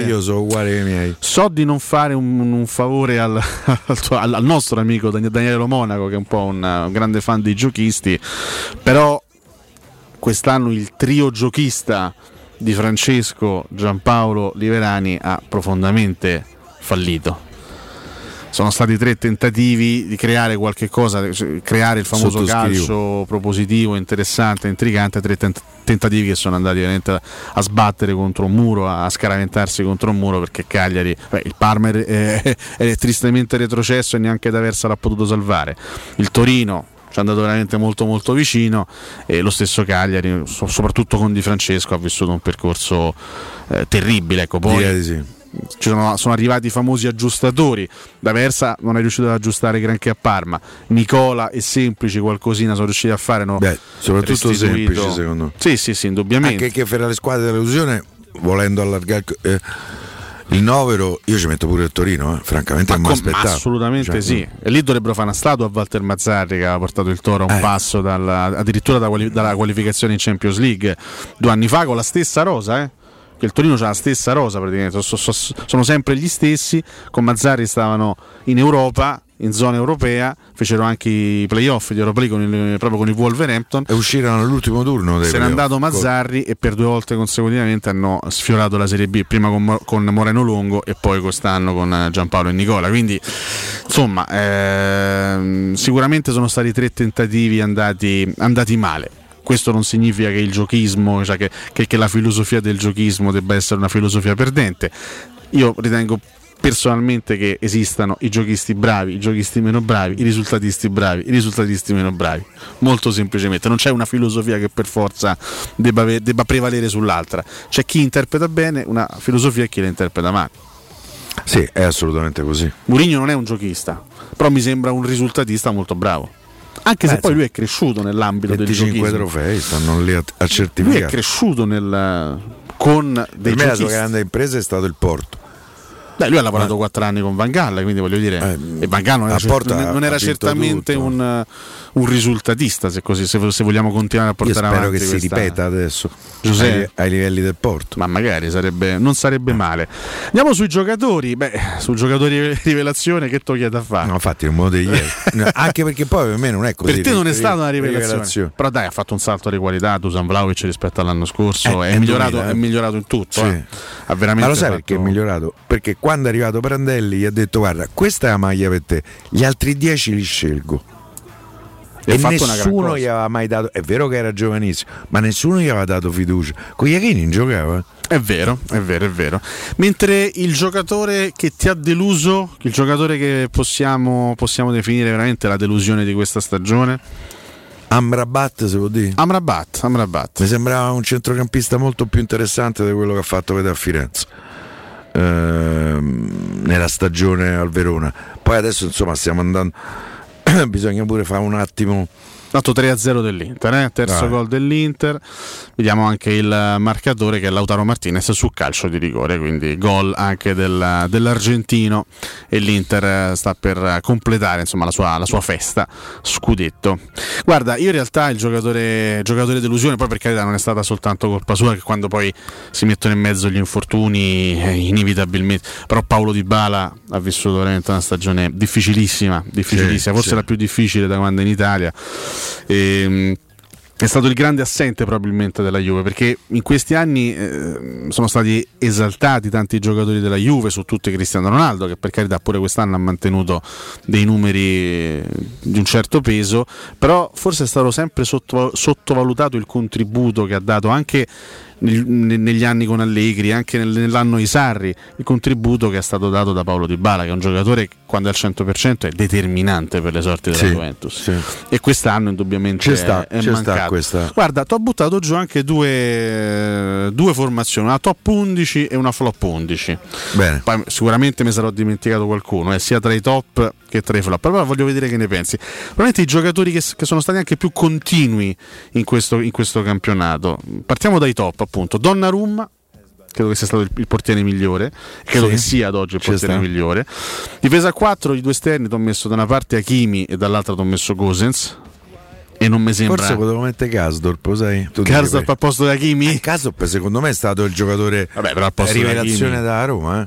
Al posto No, Hakimi al c'avevo coraggio. No, C'avevo però- coraggio, eh? C'avevo coraggio. Però no, no, per carità, poi lo sai, io ho un occhio giallo e uno rosso e quindi... Ma anche io, però, Pie, però. però secondo me Kasdorp ha fatto un gra- una grande stagione. Ci sta, ci sta. In mezzo per rendimento ci ho messo Skriniar e Romero dell'Atalanta che ha fatto Sono una, d'accordissimo. una super stagione. Romero forse è stato il numero uno. Esattamente. A centrocampo, senti che trio: Chessy, Locatelli, Zielinski. Mi, piace- mi piacciono tutti e tre.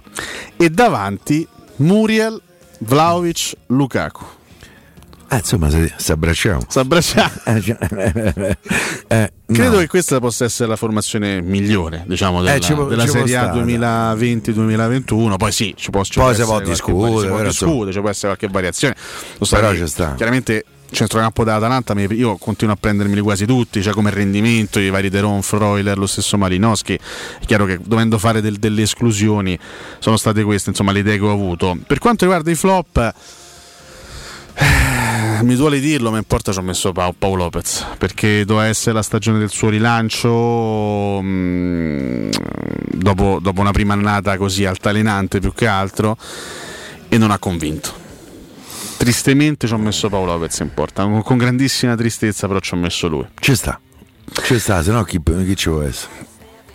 Eh, chi ci può essere? Chi ci può essere? Non lo so, potrei mettere Stracoscia che ha perso il posto alla Lazio.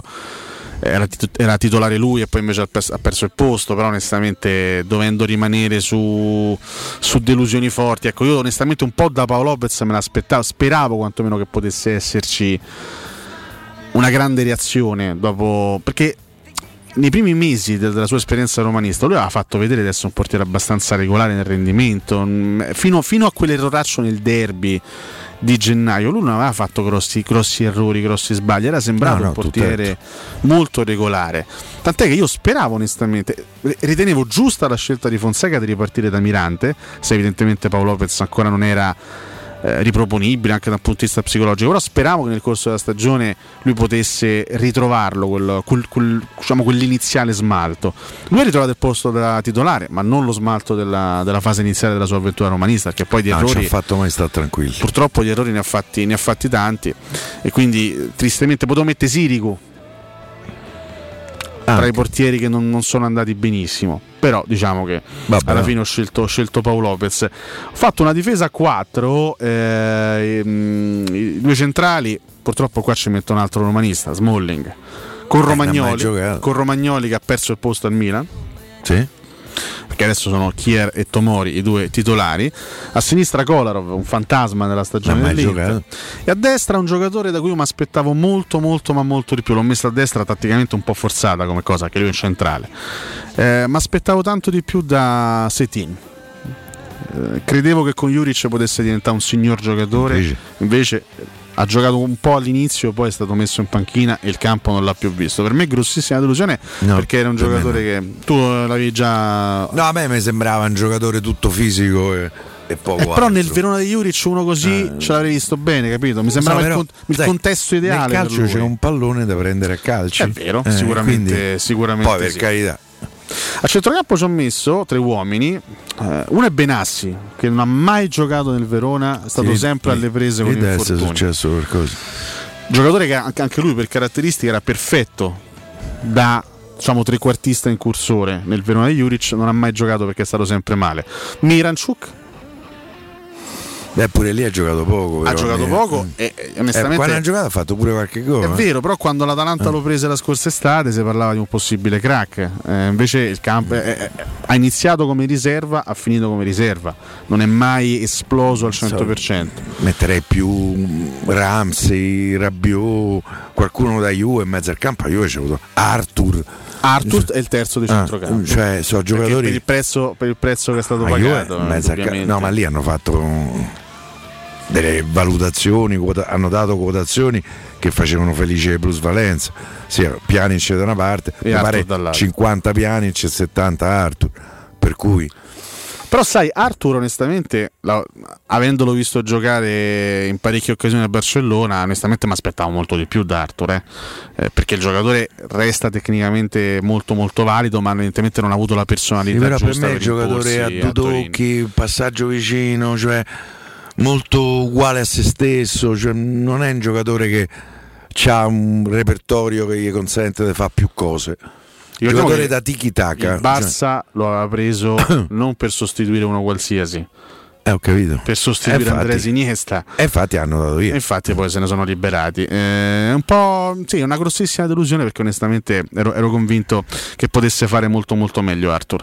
Davanti di Bala l'ho detto, un altro mi duole dirlo è Pedro che dopo due mesi si è, si è completamente perso e il terzo è un giocatore io ero convinto va a Firenze diventa lo, lo fanno sindaco uno così va a Firenze lo fanno sindaco invece non ha, non- non ha mai giocato né con Prandelli né con Iachini e parlo chiaramente di Cocoli? José Maria Callejon Ah, Caglion, sì. Ah, no, mi sembrava strano.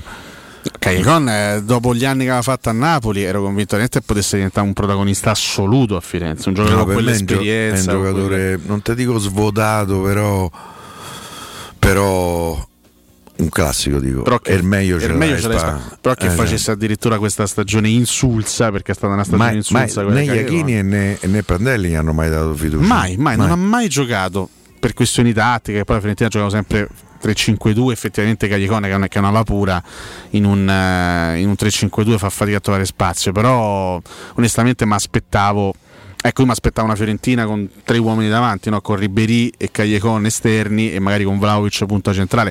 Mi aspettavo una squadra costruita anche con delle qualità tecniche notevoli. Invece Cagliacone è rimasto completamente all'oscuro, è rimasto com- completamente nell'ombra e probabilmente lascerà la Fiorentina a fine stagione. 4-0 dell'Inter, 4-0 dell'Inter, Perisic, gol Eh, di Non Perisic. se ne nega nessuno oggi in golletto. Su assist di Vesino, l'Inter di Laga non sta chiudendo benissimo il campionato l'Udinese di Luca, di Luca Gotti. Sono entrati che pinne in campo, dai. Tra pochissimo, dai, abbiamo fatto questo, questo giochino sulle rivelazioni, sulle delusioni di questo campionato che volge a Roma, al specificatamente termine. a Roma, che mi dici? Beh, tre nomi te l'ho fatti, purtroppo tutti e tre tra le delusioni, Paolo Lopez, Smalling e Pedro. E Kasdorp, eh, diciamo per me il che- giocatore migliore della, Roma, della, della stagione romanista è Mkhitaryan. Io voto Mkhitaryan. Eh, io come continuità forse più Kasdorp. Karsdorp, ma, come rivelazione ci può stare perché se, se- se ci ricordiamo quelle che Però le sì, valutazioni di sì, Karsdorp, come rivelazione ci sto, Eh, come miglior giocatore nel complesso ti dico più Mkhitaryan. Per i fatti che ha prodotto, ci perché sta. 14 gol, 13 assist, evidentemente parliamo Parliamo di, mh, di un, un giocatore che ha, rappresentato sicuramente una garanzia in questa, in questa stagione. Allora, allora eh, fra poco andiamo chiaramente su, su, su Spezia Roma e sui temi di questa partita, eh, che sono temi comunque centrali e da, e da affrontare, perché è una partita che conta, una partita che conta moltissimo. Eh, una caratteristica dello Spezia di italiano, che è un po' studiato in questa, sta- in questa lunga stagione, è che lui non ha mai avuto una formazione base. Eh, anche perché c'è una rosa con 30-35 giocatori. Bravi, ha una rosa molto molto ampia e lui non ha, come tanti allenatori, un 11 di cui si fida ciecamente e delle alternative. Lui ha sempre e costantemente alternato i giocatori nelle varie posizioni. Lo stesso portiere spesso e volentieri ha giocato Provedella, ma Zoet ha fatto le sue partite, Sì, sì. soprattutto all'inizio della stagione, anche in queste, in queste Lui a gennaio si augurò che la società mm, vendesse qualche giocatore perché Esatto. tutte, tutte le settimane stava, doveva fare i conti con 15 giocatori da lasciare fuori. È vero. A destra ha costantemente al- alternato in difesa Vignali e Ferrer, a sinistra Marchizza, ex romanista e Bastoni. C'è sta pure Ricci lì, ex romanista. Quattro centrali per due posti che si sono costantemente alternati, Verde. Terzi, Ismaili, Chabot ed Erlich. L'altro a me Erlich non dispiace, ma è un giocatore che può crescere, non è, è ancora un po' grezzo, ancora non è pronto per, per fare il salto, ma secondo me un'altra stagione di Serie A lo può, lo può aiutare. In cabina di regia prevalentemente ha giocato Matteo Ricci che ha fatto un bel campionato, Sì. anche se Leo Sena, il brasiliano, qualche partita di regia l'ha fatta. Nei ruoli di, diciamo, di mezzale hanno, hanno giocato Estevez, Maggiore e Pobega, che secondo me è un giocatore che farà il salto. Pobega? Pobega mi piace tantissimo. Centrocampista moderno, un centrocampista con un gran fisico, con buone qualità tecniche, c'ha un cara- c'ha grande carattere. Adesso lo seguirò con più attenzione Sì, dopo che mi hai detto. Ah, è, è un altro giocatore che ancora, ancora deve crescere. Un- Ecco, un altro campionato nello Spezia gli può sicuramente fare comodo, ma è uno che fatto cioè, è del Milan, il cartellino è del Milan, quindi immagino che il Milan non, non se lo lascerà scappare. Però secondo me è uno di quelli che ha la possibilità di... È del Milan? È del Milan, sì, sì, sì, il vivaio del, del Milan ha fatto il- lo scorso anno in prestito al Pordenone in Serie B, quest'anno in Serie A allo Spezia e ha fatto un buonissimo con, del- con delle pause. Adesso poi riporta a casa il mio.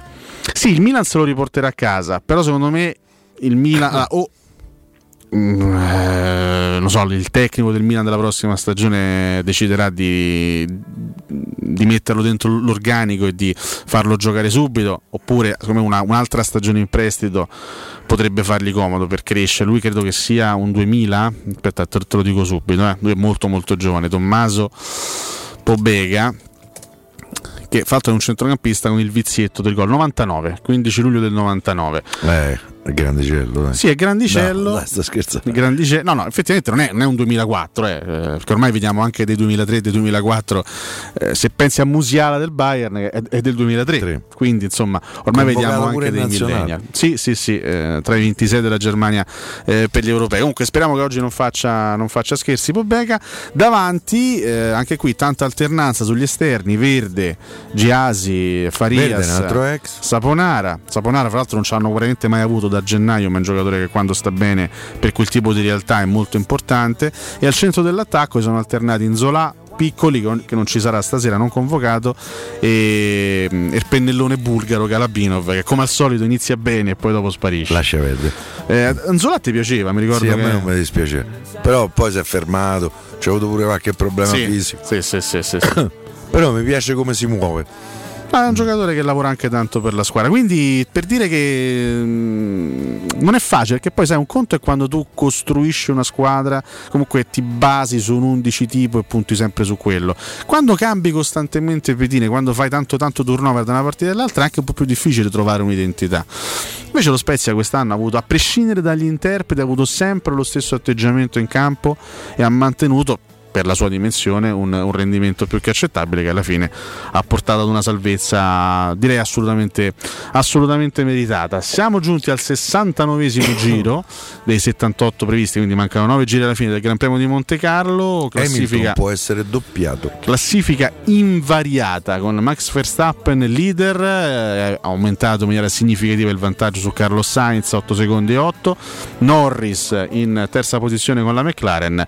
Poi abbiamo Perez Perez, Vettel, gran quinto posto per Vettel con l'Aston Martin, Gasly ed Hamilton che rimane in settima posizione e addirittura potrebbe essere doppiato il pilota campione del mondo. Beh, mm, una brutta cosa per uno, per uno come Hamilton, Beh, eh? subire eventualmente un, un, doppiaggio. Vedremo se accadrà. 16 e 30 minuti, noi salutiamo Francesco Campo che ci saluta, lo, lo ritroviamo domani Molto mattina volentieri. a partire dalle Ciao, 7. Francesco. Diamo il benvenuto a Vince Canzonieri che subentra in cabina di regia. Pausa, a tra poco. Pubblicità.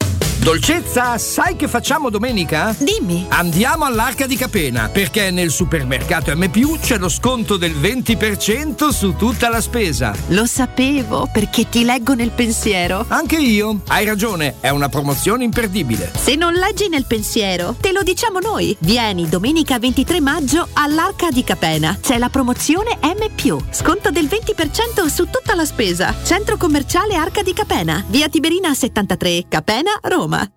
A maggio da CarPoint c'è il fuori tutto su tutto l'usato chilometri zero e vetture aziendali di tutte le marche. Puoi avere fino a 2000 euro di extra sconto in aggiunta alle promozioni in corso. Scegli tra oltre 1000 vetture in pronta consegna, anche senza anticipo, con rate a partire da 95 euro al mese. E comprese nell'offerta hai anche 3 anni di garanzia, assicurazione furto incendio e manutenzione. Scopri di più su carpoint.it. Ma affrettati, il fuori tutto è solo fino al 31 maggio.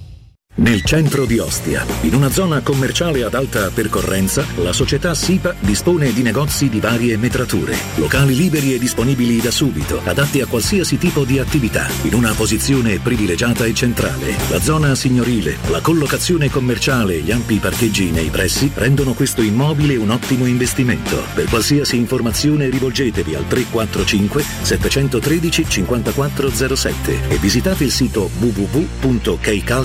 www.keicalt.com. SIPA SRL è una società del gruppo Edoardo Caltagirone. Le chiavi della tua nuova casa senza costi di intermediazione. E anche quest'anno Orsolini non si fa parlare dietro. Dall'1 al 31 maggio torna la festa dell'edilizia e indietro tornano solo i soldi spesi. Se hai un'impresa edile, registrati su orsolini.it, aderisci al cashback 10% e Orsolini ti rimborsa fino a 500 euro. Ti aspettiamo. Info su orsolini.it.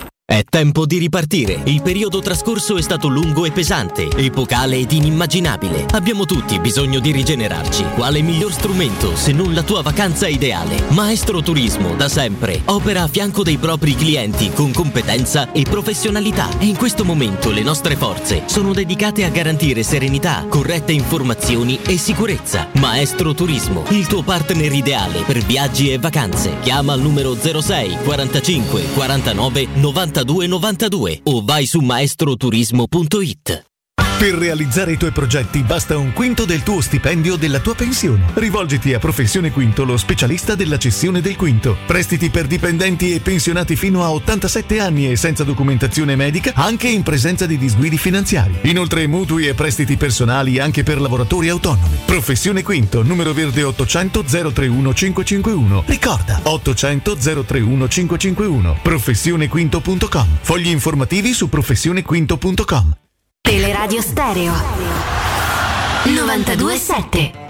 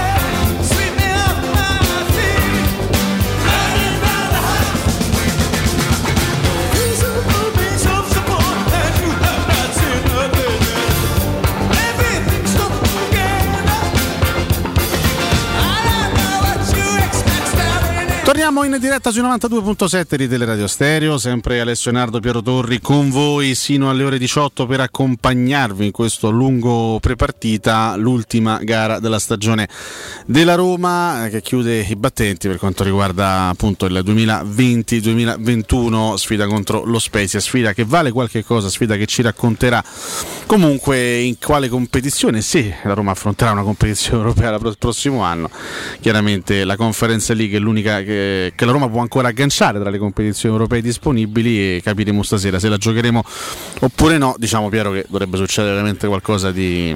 Beh, un mezzo suicidio da parte della Roma. Mm, anche se direi insomma, proprio di sì, direi proprio di sì, direi proprio di sì. Poi per carità nel calcio può succedere qualsiasi cosa, abbiamo visto il turno precedente, di tutto. il Crotone a Benevento, il Cagliari col Milan. Il Cagliari al Milan gli può essere costato una, una quarantina di milioni. Eh.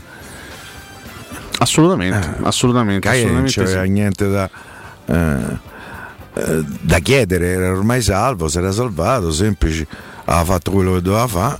Infatti è incredibile il braccino che ha avuto il Milan in quella, in cui- in quella partita. Oggi poteva essere tranquillamente un duello. Secondo me è, è la partita in cui è mancato di più Ibrahimovic. Sì. Dal punto di vista della personalità, Sì, effettivamente del sì. trascinatore. Del... Se il Milan avesse fatto il suo contro il Cagliari, oggi avremmo parlato no, di una lotta a due tra Napoli e Juventus. Invece c'è prepotentemente in ballo anche, anche il Milan, che se vogliamo su carta è la partita più dura. Poi eh, c'è anche il discorso delle, delle scorie della finale di Coppa Italia, come, come ci arriverà, eh, come ci arriva l'Atalanta, la gara di stasera. Atalanta sconfitta mercoledì dalla, dalla Juventus, come ci arriva la Juventus, che sì, tanti festeggiamenti, ma poi bisogna subito riordinare le idee per fare una partita E seria.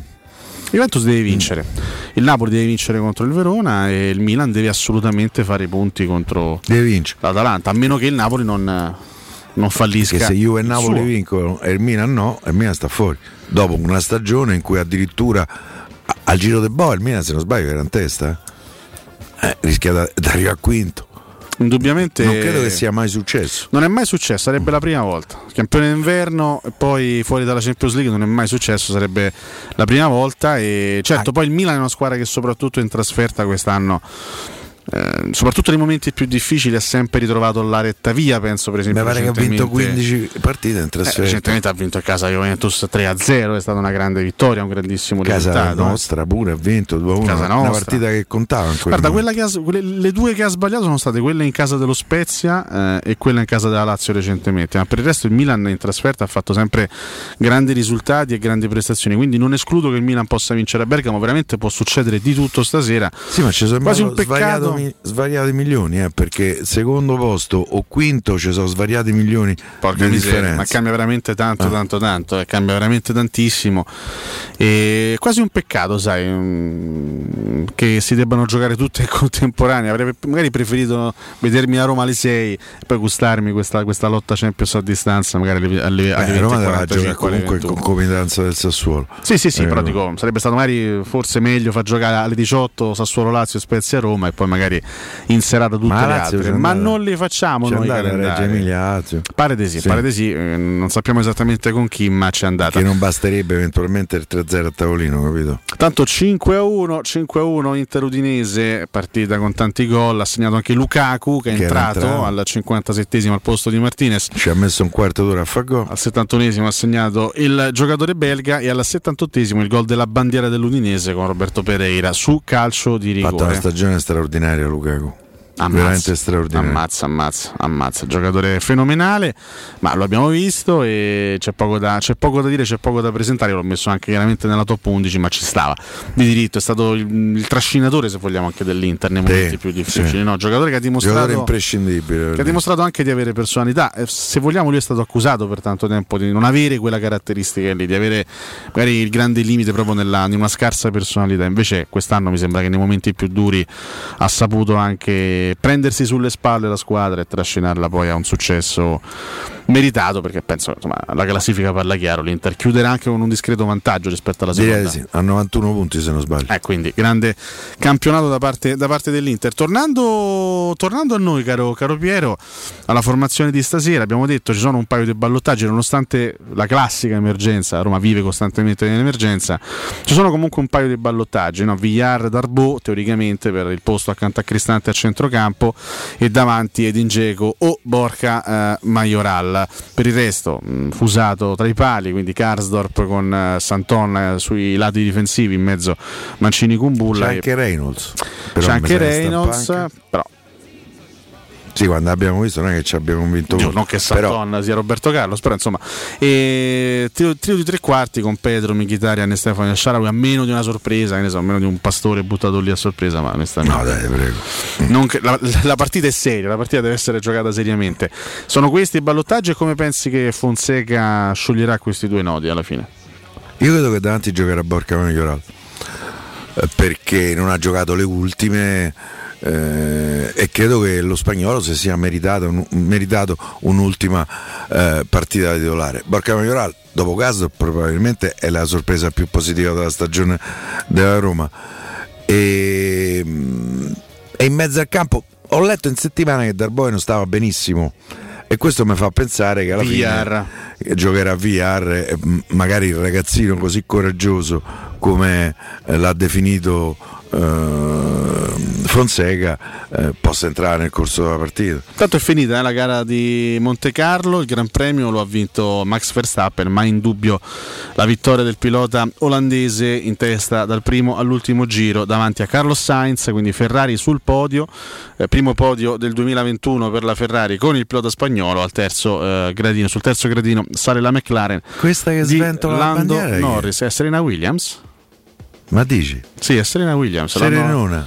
Guarda, guarda che bicipiti, guarda, è, Eh, mi lei, che è lei, sì. è proprio lei, è proprio lei, esattamente lei. Quindi, ragazzi, qui Verstappen fa un bel salto in classifica perché va Hamilton, eh, Arriva Lewis. Hamilton, eh, arriva soltanto settimo, che è un premio molto deludente. Finalmente posso dire na- qualcosa di nuovo, qualcosa di diverso, perché non può più, deve vincere sempre lo stesso. Quindi Hamilton settimo e Verstappen guadagna punti molto molto preziosi nella lotta al, al titolo mondiale.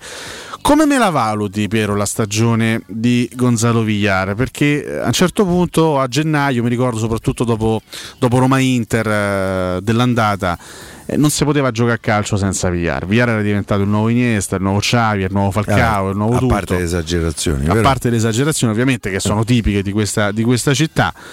Eh, però insomma eh, c'è stato un momento in cui effettivamente Villar eh, dava l'idea di essere in rampa di lancio e di un essere fase- prospetto molto molto interessante. Per me lo rimane, però con un punto interrogativo enorme e con una preoccupazione da parte mia, perché nel momento della difficoltà il ragazzo è andato in difficoltà. Cioè nel momento in cui ehm, Fonseca lo ha messo in dubbio a vantaggio poi del ragazzino, del Darboe, eh, per me Viare è andato un po' in confusione mentale e questo è un aspetto che mi preoccupa in funzione futura perché i, i giocatori eh, ehm, in grado di, di- di essere importanti di fronte alle difficoltà le affrontano. Com'è che diceva Gian Belushi quando il gioco si fa duro i duri cominciano a giocare. Ecco lui in questo senso eh, non ha cominciato a giocare. E è un aspetto che un po' mi preoccupa. Fermo restando che a me il ragazzo piace, ha buone qualità, io credo che lui debba un po' metabolizzare ancora il calcio italiano. Lui è molto spagnolo quando gioca, quindi ha un tempo di gioco in più rispetto a quello eh, che in Italia è consentito. Perché come dico sempre, in Spagna ti fanno stoppare, girare e guardare, in Italia sì e no te fanno stoppare. E, e lui questo lo deve un po' fare suo, altrimenti lui ha perso mm, in alcune partite alcuni palloni in mezzo al campo che sono pericolosissimi, cioè te vanno a fare gol quando gioca in un ruolo importante, centrale, per cui ehm, io è un giocatore, a meno che non arrivi un'offerta indecente al mercato, è un giocatore che mi terrei. eh, perché è un 98, perché mi ha fatto vedere delle cose interessanti. Poi per carità, Roma in mezzo al campo uno deve prendere. Eh. Eh, cioè io sa- sacrificherei più di Avarà, intanto perché ho trovato sto ragazzino che se, se tu lo vedi giocare assomiglia molto a Diavarà. eh. Sì, proprio come caratteristiche. Allora io do fiducia al ragazzino, se Diavarà c'è qualcuno di buon cuore che se lo prende e, e mi consente di non fare una, una minusvalenza, magari anche in prestito per, per una stagione.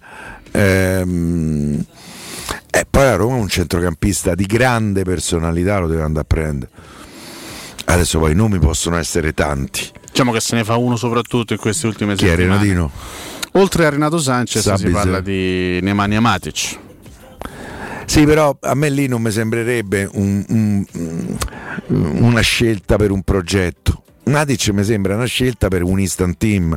32 anni, 33 anni, tanto calcio alle spalle, vittorie. Cioè che prendo Beh, Matic. Mourinho ti sembra un allenatore da progetto più da istantino. Beh, secondo me con la Roma in qualche maniera deve anche immaginare un progetto. Cioè che io vado a prendere Matic e poi fra due anni sto da capo a 12, sempre che Matic sia quello che ho visto al Chelsea, perché al Manchester Matic ha guardato l'altro giocare. eh. No, infatti è uno dei nomi. Cioè, io vado a prendere. Renato Sanchez piuttosto.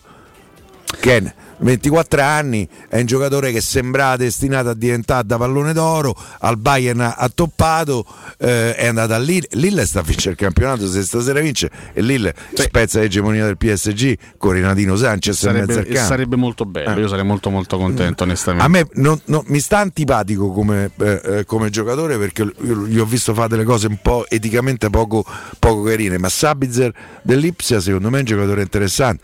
Il Lipsia vuole, eh, vuole Kluivert sul serio, dammi Sabitzer eh, e, e- e- te prendi, e te prendi il ragazzino. Tra l'altro ha, fatto- ha rifatto gol Kluivert. eh. Sì, Ultime due, due partite ha fatto due gol.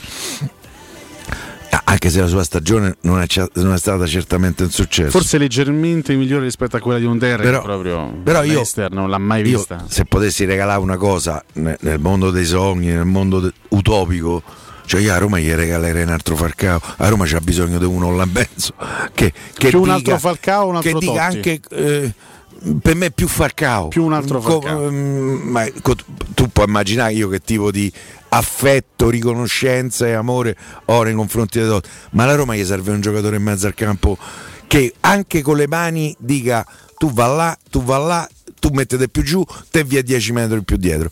Quello che è stato Falcao. Cioè, So che non c'è un altro Falcao. il paragone non, non- non- può, non può reggere, ma secondo te un giocatore, ripeto, non c'entra nulla con, con Falcao che è uno dei primi dieci giocatori della storia del calcio probabilmente, però un giocatore con le caratteristiche di Manuel Locatelli potrebbe Per me essere... sì. Potrebbe essere Per me sì, io adesso non so quanto eh, il Sassuolo non è una bottega che dove prendi, Conveniente, a, diciamo. dove prendi a buon prezzo, Eh, è una bottega cara. Io credo che Locatelli loro lo valutino fra i 35 e i 40 milioni. Eh, a Roma il cash non ce l'ha. Dipende molto anche da che tipo eventualmente di europeo farà. Ricordiamo che con Verratti infortunato potrebbe esserci spazio per Locatelli. Secondo me Locatelli ci va sicuro Oh, all'europeo, sì, pure va, va, potrebbe anche C'è giocare. pure senza. Per me Potrebbe gioca anche titolare. giocare con la, con la- Turchia, eh? Eh, non- sì, eh, eh, sì, è possibile se non probabile. Eh, sì, per me è un giocatore ehm, che potrebbe... cresciuto tantissimo. Solo che la- in questo caso la Roma deve dare in cambio dei giocatori. Qualche giocatore da dare in cambio, non so, io adesso poi nelle mie follie di mercato ho letto che Boga ha detto è finito il mio tempo a- al Sassuolo, può essere che vado con De Zerbi che dovrebbe andare Allo Shakhtar allo. Shakhtar. Eh, lì a loro gli manca adesso un esterno. Carles Perez può essere un prospetto per loro interessante? Non- è diverso rispetto a Boga. Eh sì, a parte gioca dall'altra parte, Dall'altra però, parte. eh, però E lì bisogna anche vedere il futuro di Berardi. Perché lì Carles Perez potrebbe eventualmente accozzare con Berardi. io penso che proverei pure a prendere. Boca e Locatelli, quanto vuoi carne va? Che Tutte e due? A me Boca piace. anche- anche se quest'anno ha fatto una stagione deludente. Negativa, negativa. Sì. Eh, sì, però è anche vero che c'è avuto il Covid C'ha e c'è avuto il, co- certo. eh, il Covid poi se l'è portato appresso per mesi. Sì, sì, sì. Perché una valutazione che per esempio non avuto anche problemi muscolari. No, esatto, non è stata concessa come attenuante a, a Edin Dzeko quest'anno. È che lui il Covid si è portato appresso per due o tre mesi, si vedeva in campo che era un giocatore Debilitato. svo- sdebilitato, svuotato forse troppo, però che aveva accusato eh, quella situazione. Perché noi magari non, non ci rendiamo conto, perché fortunatamente noi finora tocchiamo ferro. Tocchiamo veramente ferro, eh, veramente. Perché, insomma, Però insomma qualcuno adesso. mi ha detto che dopo ci vuole un po' di tempo eh, per, per tornare eh, a essere al 100% della condizione È vero, fisica. è vero, assolutamente. Guardate Di Bala, Di Bala scomparso quest'anno. C'è avuto eh, il Covid, poi ci saranno state anche altre motivazioni, pure un problema muscolare pure lui, ma Di Bala è scomparso. Te l'hai votato la delusione della stagione, secondo me in maniera sacrosanta. Di Bale non è che stiamo a parlare di eh, un giocatorino, stiamo Sì. a parlare di un giocatore che fa la se, differenza. se ce lo danno Piero non è che lo buttiamo via. Eh, una Roma secondo me fa panca. Però, eh, no, dai. Eh, eh, io, per esempio, è l'unico giocatore che a giochi irregolari potrei prendere in considerazione per un. eh, per un, uno scambio con Zagnolo. Non Zagnolo di Bala. Eh, poi bisogna vedere sempre Di Bala vero, eh. Bisogna sempre eh sì, anche Zagnolo vero bisogna capire. Eh, però, certo. Perché Eh. se Zagnolo è vero, c'ha sempre sei anni di meno. Sì, eh. me, tengo Zaniolo. Però se tu mi dici, va bene, nel momento che eh, eh, mm, quello che ridimensionerebbe il mio dispiacere per l'addio a Zaniolo, uno dei pochi potrebbe essere Dybala, quello vero, intendo. eh. Piero, uno dei giocatori più discussi, mi piace poi affrontare, affrontare Secondo me se faccio a braccio di ferro con Serena Williams. Mamma mia, questa me, me frattura. Questa te, te frattura in più parti anche, credo. Eh, non vorrei mai che- Mamma che bestia che è. Vabbè. E infatti Verstappen è un pochino intimorito dalla, dalla presenza di Serena Williams accanto, accanto a lui. Uno dei giocatori più discussi, è inutile che ci giriamo intorno, insomma, uno dei giocatori più dis- anzi, parliamo dei due giocatori più discussi di questi ultimi mesi, insomma, direi forse del- del- di queste ultime due stagioni eh, dalla piazza intendo, no? poi noi eh, spesso ci, con la super classifica posta di Riccardo Cotumaccio la mattina ci, ci raffrontiamo, Quello ci- è pericoloso. molto pericoloso, ci confrontiamo con, ehm, con i nostri ascoltatori e insomma i, i due giocatori più discussi di questi ultimi due anni sono sicuramente Edin Dzeko e Lorenzo Pellegrini. Mm. Sai, Dzeko ha, ha 35 anni, è proprio in una fase anche diversa della carriera, un anno di contratto e quindi onestamente non mi stupirei, mm, l'ho anche, l'ho anche detto, mm, nella- nel derby a me è sembrato molto un tributo, quello della squadra, il famoso saluto quando lui esce dal campo all'89esimo, tu- tu- tu- tutti a- ad applaudirlo, a salutarlo in quel modo, a me è sembrato un tributo da parte della squadra, una sorta di commiato. Poi per carità, magari per l'ennesima volta Geco ci stupirà e rimarrà ancora una volta a Roma. Dzeko è stato venduto tre volte da Roma. Esattamente, Chelsea, esattamente. Inter e Juventus. No, quindi no, onestamente il futuro di Geco in questo momento rappresenta un punto interrogativo a, a tutti gli effetti perché poi c'ha un solo anno di contratto. Lorenzo Pellegrini teoricamente è uno inserito in questa squadra, ha la fiducia comunque da parte della società, è il capitano. Conoscendo Murigno, le, le sue caratteristiche, anche le sue, diciamo, i suoi gusti calcistici, no? i giocatori che lui ha sem- la tipologia di calciatori che lui ha avuto. Lorenzo Pellegrini, secondo te è uno che si può sposare perfettamente con il calcio di Mourinho o qualche difficoltà rischia di incontrarla? Per me sì, si può sposare. Si può io, sposare. mh, io mi rendo conto che sento tantissime critiche nei confronti di Lorenzo Pellegrini. Io forse mh, non voglio dire che sono suggestionato da, eh, dagli inizi della sua carriera dove mi sembrava uno destinato a, grande, eh, eh, a un grande percorso. Per me Pellegrini in testa c'è un calcio importante. Eh, deve trovare l'allenatore e la squadra e il gioco giusto perché lo metta eh, eh, definitivamente in mostra. E credo, per esempio, per me, se lui fa il 4-2-3-1, Pellegrini è uno dei due con Mourinho. Può essere uno dei due. Eh, io non avrei dubbi sul tenere Lorenzo Pellegrini. Poi mi rendo conto, sento dire anche cose molto sgradevoli. Beh, del resto, questa è la città delle, delle esagerazioni. Giorni fa, due giorni fa, ci ha chiamato uno dicendo che Geco non voleva più vedere a Roma. Stiamo parlando del terzo cannoniere della storia della Roma. Eh, io, te- io terrei tut- tutte e due e tu hai citato c'è un, un solo anno di contratto per me quella è la chiave per tenerlo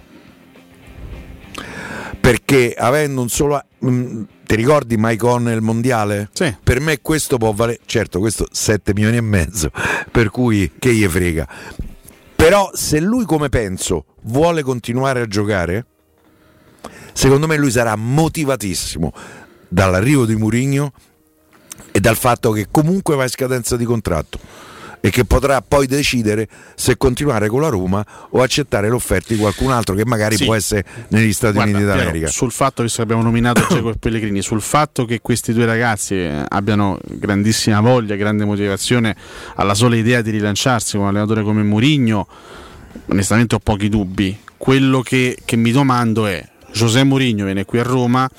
Trova un Lorenzo Pellegrini, che comunque è il capitano della squadra, trova un Edin Dzeko, centravanti tuttora titolare della Roma, 35 anni, il Murigno che siamo abituati a conoscere è un Murigno che dice questi due me li tengo stretti, saranno parte Secondo integrante sì. della mia Roma. Secondo me o sì. li mette anche, Tutte e anche. Dzeko? Anche Dzeko. Anche se poi, Piero, eh, una cosa su Geco va detta, poi per carità qui entriamo nel campo dei gusti, possono piacere, possono non piacere, qui parliamo di numeri anche, no? Quest'anno Pellegrini dal punto di vista dei numeri è cresciuto, lo scorso anno Sì. ha fatto un solo gol in tutto il campionato, quest'anno ne ha fatti di più. E quindi qualche miglioramento in quel Qualche senso c'è punizione in meno forse ci avre- la- gli avrebbe eh, garantito un, un giudizio migliore. Perché poi quando si parla di Sì. Pellegrini si va, eh, hai queste punizioni come dire.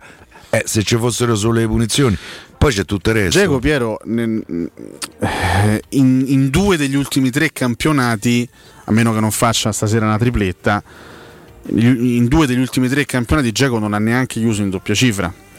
Visto che in questo campionato 7 quest'anno ne ha fatti 7 più 4 in Europa. visto che comunque i numeri contano e, e in questo campionato eh, Cristiano Ronaldo, Lukaku, sta gente qui ne ha fatti più di 20 e Geco ripeto in, in due degli ultimi tre campionati non ha, neanche, non ha neanche toccato quota 10 quello è un problema. Poi per carità non è non è automatico il fatto che ho un attaccante che mi fa 25 gol e vinco tutto, risolto i miei problemi.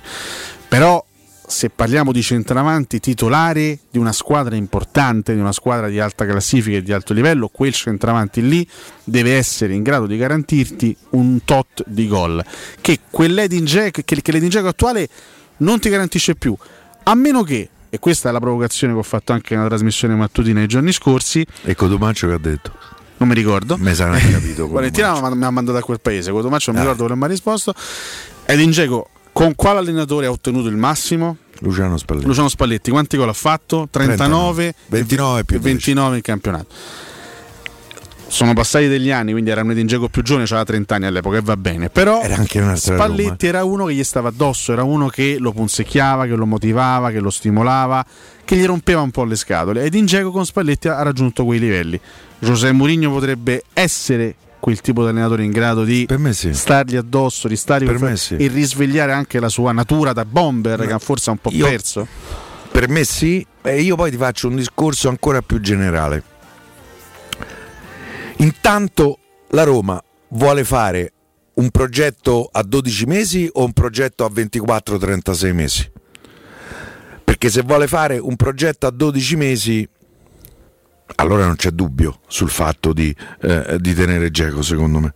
Mm, anche perché con quello stipendio non è che lui trova così facilmente, a meno che non abbia intenzione di andare negli Stati Uniti, a Los Angeles, come si è detto, allora vai lì a svernare che te frega. Eh, ehm, però se io valuto complessivamente al netto degli infortuni, sia chiaro, perché poi questa è un'altra valutazione, la rosa attuale della Roma, per me l'ultimo reparto dove la Roma c'ha bisogno è attacco. Perché mi torna Zagnolo, perché c'ho un Mkhitaryan da, eh, da 12 gol in campionato, da 14 gol eh, totali. Perché e Shaarawy Sharawi e Pedro. e Sharawi è, è un, un pianeta che posso riscoprire perché non, non voglio credere che sia questo. Borca C'ho c'ho- c'ho Borca Ma- io- E allora, se devo fare due grandi acquisti, io non li faccio là davanti.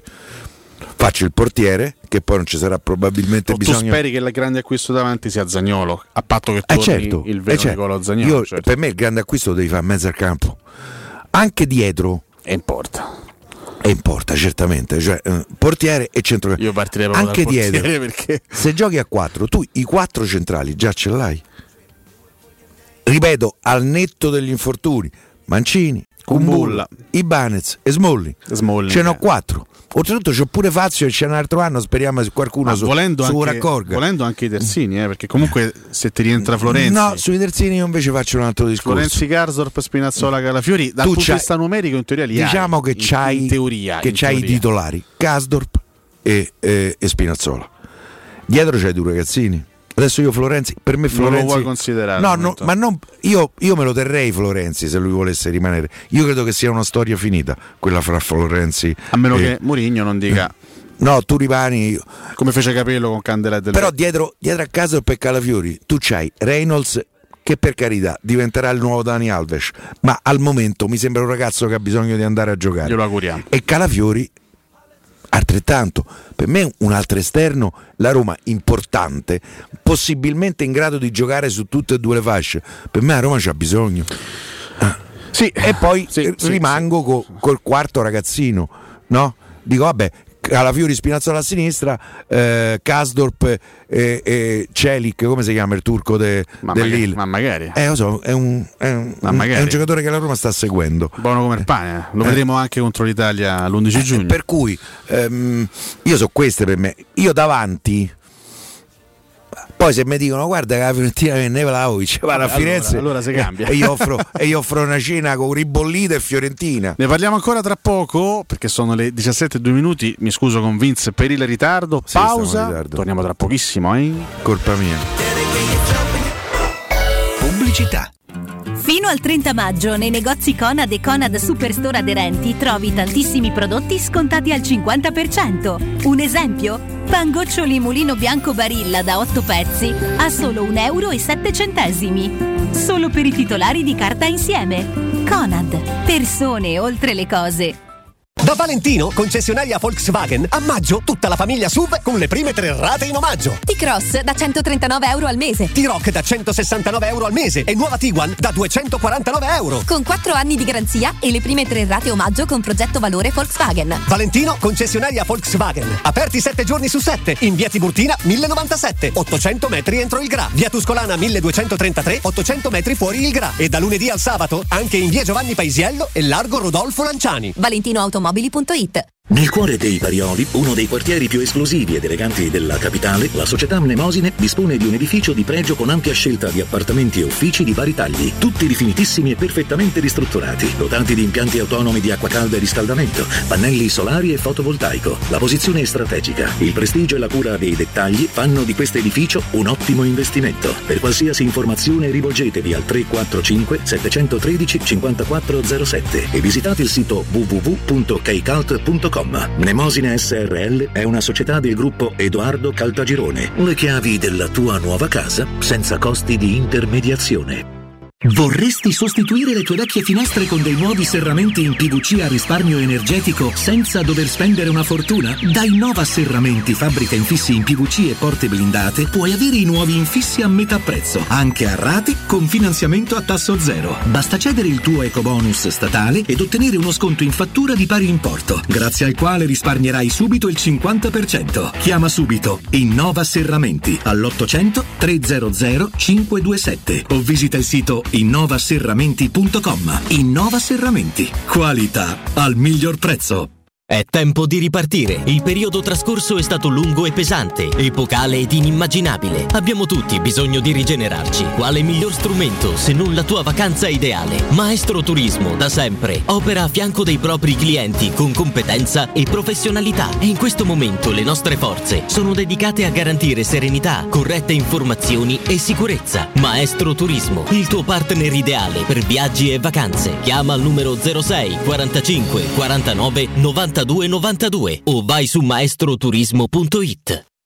Il sistema costruttivo Brick è utile perché si movimenta facilmente, è utile perché consente i tempi certi di realizzazione, è utile perché si costruisce a secco ed offre le pareti pronte in 8 ore finite e tinteggiate, è utile perché è certificato per sostenere qualsiasi carico con qualsiasi sistema di fissaggio, è utile a tutti perché è un manufatto realizzato con una percentuale di polimeri provenienti da materie plastiche riciclate e quindi è utile all'ambiente. Il sistema costruttivo Brick rispetta i criteri minimi ambientali ed è un prodotto Prefedil. Teleradio Stereo 927.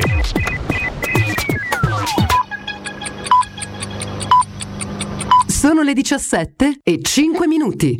Luce Verde, Roma. Ben ritrovati in studio Massimo Veschi, buon pomeriggio. Aumenta il traffico sulla via Pontina e sulla Cristoforo Colombo. Sulla Pontina, oltre al traffico che provoca rallentamenti da Castel Romano verso il raccordo anulare, ci sono anche code all'altezza di Pomezia a causa di un incidente, sempre verso Roma. Sulla Cristoforo Colombo invece si registrano rallentamenti a tratti tra Ostia e il raccordo e a Ostia per consentire lo svolgimento di una manifestazione sportiva nella zona del porto. Si tratta di una gara podistica. Fino a tarda sera resta chiuso un tratto del lungomare Duca degli Abruzzi. Ma torniamo in città, a Roma, sulle strade del centro prosegue la manifestazione Via Libera, quindi vie e strade della città sono aperte esclusivamente a pedoni e ciclisti, strade chiuse al traffico invece per auto e moto. Ripercussioni anche per il trasporto pubblico. Tutto questo fino alle 19. Per i dettagli di queste e di altre notizie potete consultare il sito roma.luceverde.it. È tutto, a più tardi. Un servizio a cura dell'ACI e della Polizia Locale di Roma Capitale. Teleradio Stereo 927.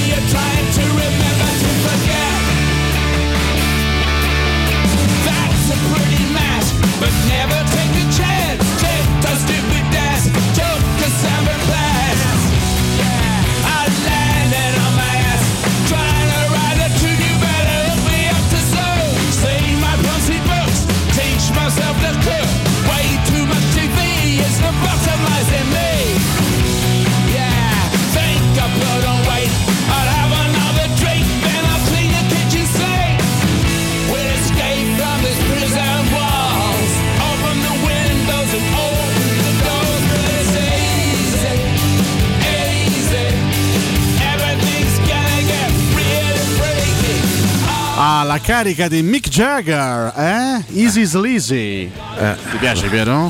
Eh, lascio perdere questo. Eh beh, Mick è Mick, eh? Tra l'altro Eh. iniziano ad avvicinarsi ormai eh, agli, agli- agli 80 loro praticamente, no? Sì, sì. Mick Jagger è un classe, aspetta, aspetta, aspetta, che è un classe 43, quindi Sì. ormai 77 anni, insomma inizia da- il, il percorso verso, verso gli 80, è bello Il che intraprende- ne farà l'ha 78 il incontrati, 26 luglio. Si è suicidato Sì, il. Covid. Ma loro fanno ancora, mi confermi che fanno ancora live, eh? nonostante abbiano quasi 80 anni? Eh, io credo che in testa ce l'abbiano per fare qualche eh, altro concerto. Guarda che Chuck Berry ha fatto i live fino a, fino a 90 anni, quindi per carità, cioè, bisogna- dipende sempre dalla, dalla carica. Hai nominato un altro leggerino. È un altro leggerino, sì, un altro che ha fatto una vita molto, molto, molto Sì, sì, regolare. sì, eh. sì. Caro Piero, prima di tornare sui, sui discorsi di Casa Roma, perché non abbiamo certo completato, ehm, uno, uno sguardo anche ai campionati esteri, perché stanno, si concludono in questo weekend tutti i campionati, non soltanto quello, quello nostro. Io direi di partire dai, dai due campionati che sono praticamente finiti ieri. La Bundes si è conclusa. Ah, la Bundes era finita da un pezzo. Sì, sì, sì, sì, ricordiamo il Bayern ancora una volta per la nona volta di fila ha vinto il campionato, c'è anche Lewandowski che ha raggiunto il suo record, 41 gol, ha superato anche Gerd Müller. Sì. Quindi Beh, l'uomo che ha fatto più mezzo gol. giocatore secondo qualcuno. E- Robert?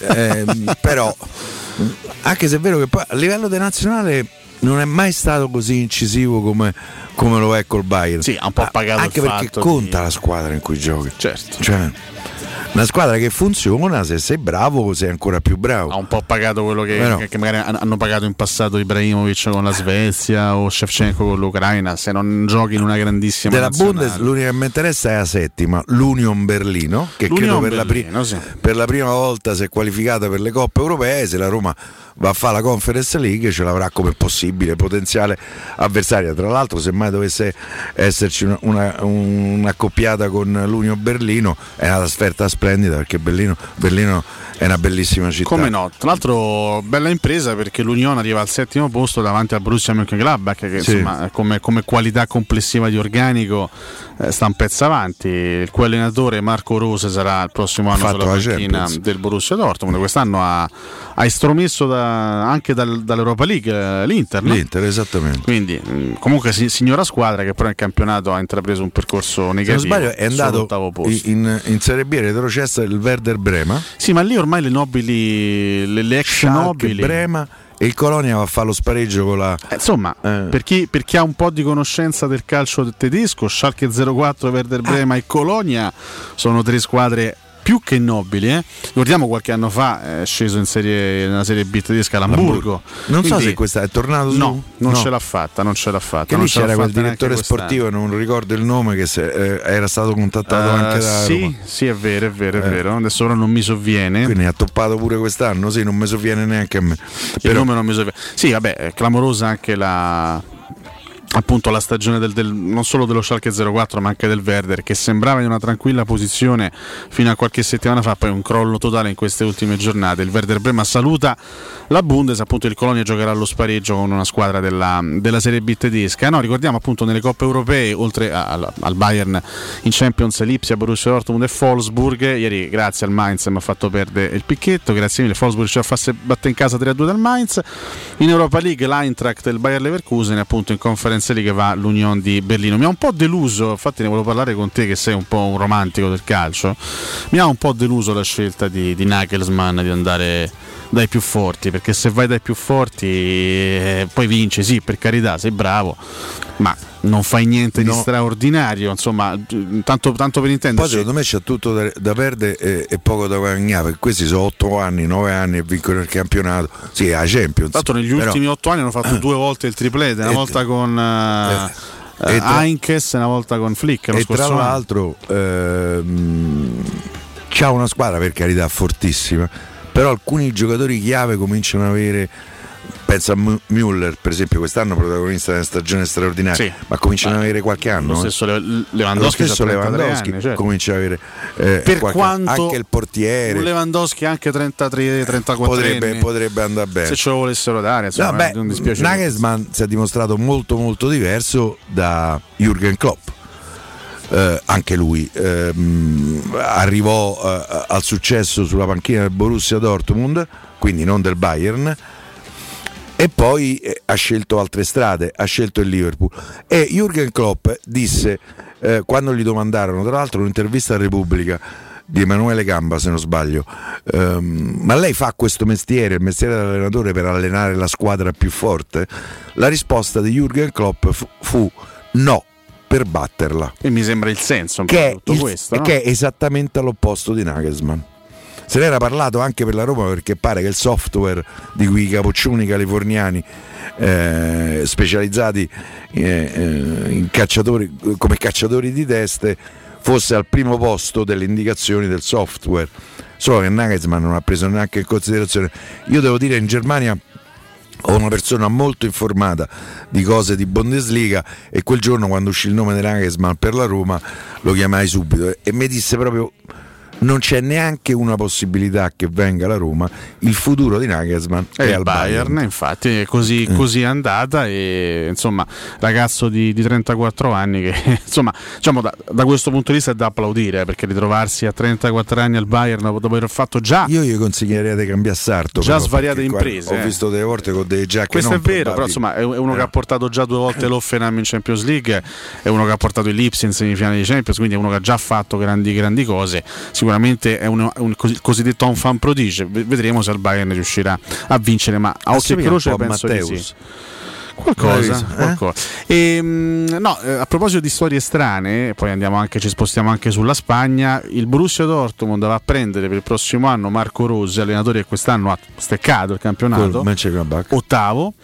Quando Edin Terzic, questo ragazzo arri- arrivato a metà stagione per prendere il posto L'ha di Lucien. Favre, li ha portati in Champions League, li ha portati ai quarti dell'attuale Champions e ha fatto vincere la Coppa di Germania. Quindi forse meritava una conferma questo, Forse sì. questo ragazzo. Però vabbè, magari eh, Rose farà Ma vincerà il eh, Borussia campionato. l'anno Dortmund que- c'ha quell'ollacchione norvegese al Il centro. Lollacchione norvegese Segnato pure ieri, che eh, chiude al terzo posto della classifica dei marcatori. Eh, Chiaramente so. Lewandowski 41 gol, inarrivabile.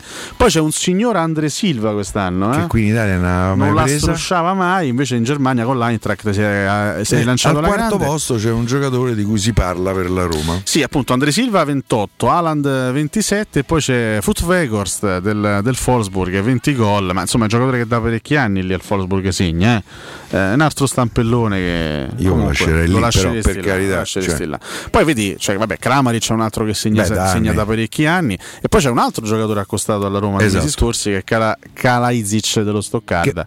volendo quello che mi intriga di più che rispetto- assomiglia tanto a Edin Dzeko come tipo di giocatore Esatto. 16 gol per lui in questa eh, stagione guarda che ti devo dire visto, visto che abbiamo parlato anche di convocazioni per gli europei queste pre-convocazioni di Mancini eh, continuo a non capire la presenza di Bernardeschi a questo punto veramente se la, se la meriterebbe Grifo la convocazione e quantomeno con il Friburgo ha fatto 9 gol e 10 assist stagione importantissima Tira bene le per Grifo. munizioni. ma Bernardeschi ma per essere in nazionale tra i preconvocati ma che, che dia- tu mi spieghi che co- il merito che ha avuto quest'anno Bernardeschi e per essere eh?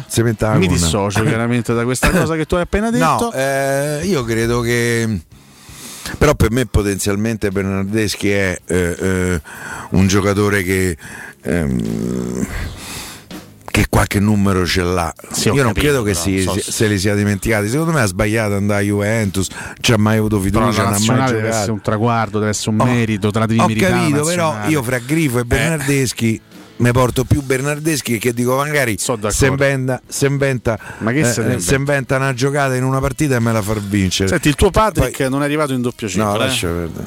Oggi que- quest'anno 9, 9 gol ha fatto. Era andato meglio lo scorso anno a Lipsia. Sì, era andato non, non L'avevano pure pagato parecchio. eh. 9 No, gol per Patrick Schick che non si è rilanciato. Comunque lo vedremo, vedremo anche lui agli europei, chiaramente con la casacca della Repubblica Ceca. Invece, insomma, eh, che dire di Diego Pablo Simeone? Che dire del Guarda, io sono contento per tutto il mondo col Cionero, meno che per Simeone. Eh, però, eh, eh, anche perché. mm, Però che gli vuoi dire? Che gli vuoi io dire? fossi nato a Madrid sarei stato da atletico tutta la vita. Ovvio, ovvio. Già la ovvio. parola Real non mi avrebbe consentito di fare. per eh, radicate convinzioni repubblicane, diciamo così. Eh, quindi, eh, però, insomma, a me Simeone tutto è meno, non, non mi sta simpatico, però non ne posso disconoscere. Ma soltanto la per il qualità. suo passato biancoceleste o anche per altri motivi? Mm, Perché è personaggio che è capace eh, mh, di vincere anche non rispettando l'etica e me lo ha dimostrato molte eh, anche per come giocano le sue squadre prima de meno e poi eh, e quindi non è il mio calcio ideale però non posso disconoscere le sue qualità fermo restando che quest'anno stava Diciamo che- perdendo un campionato che aveva stradominato ha, essere ha cattivo, rischiato. Fammi essere cattivo. In passato, prima te meno e poi gioco, è stata la filosofia pure di un certo Special One. eh.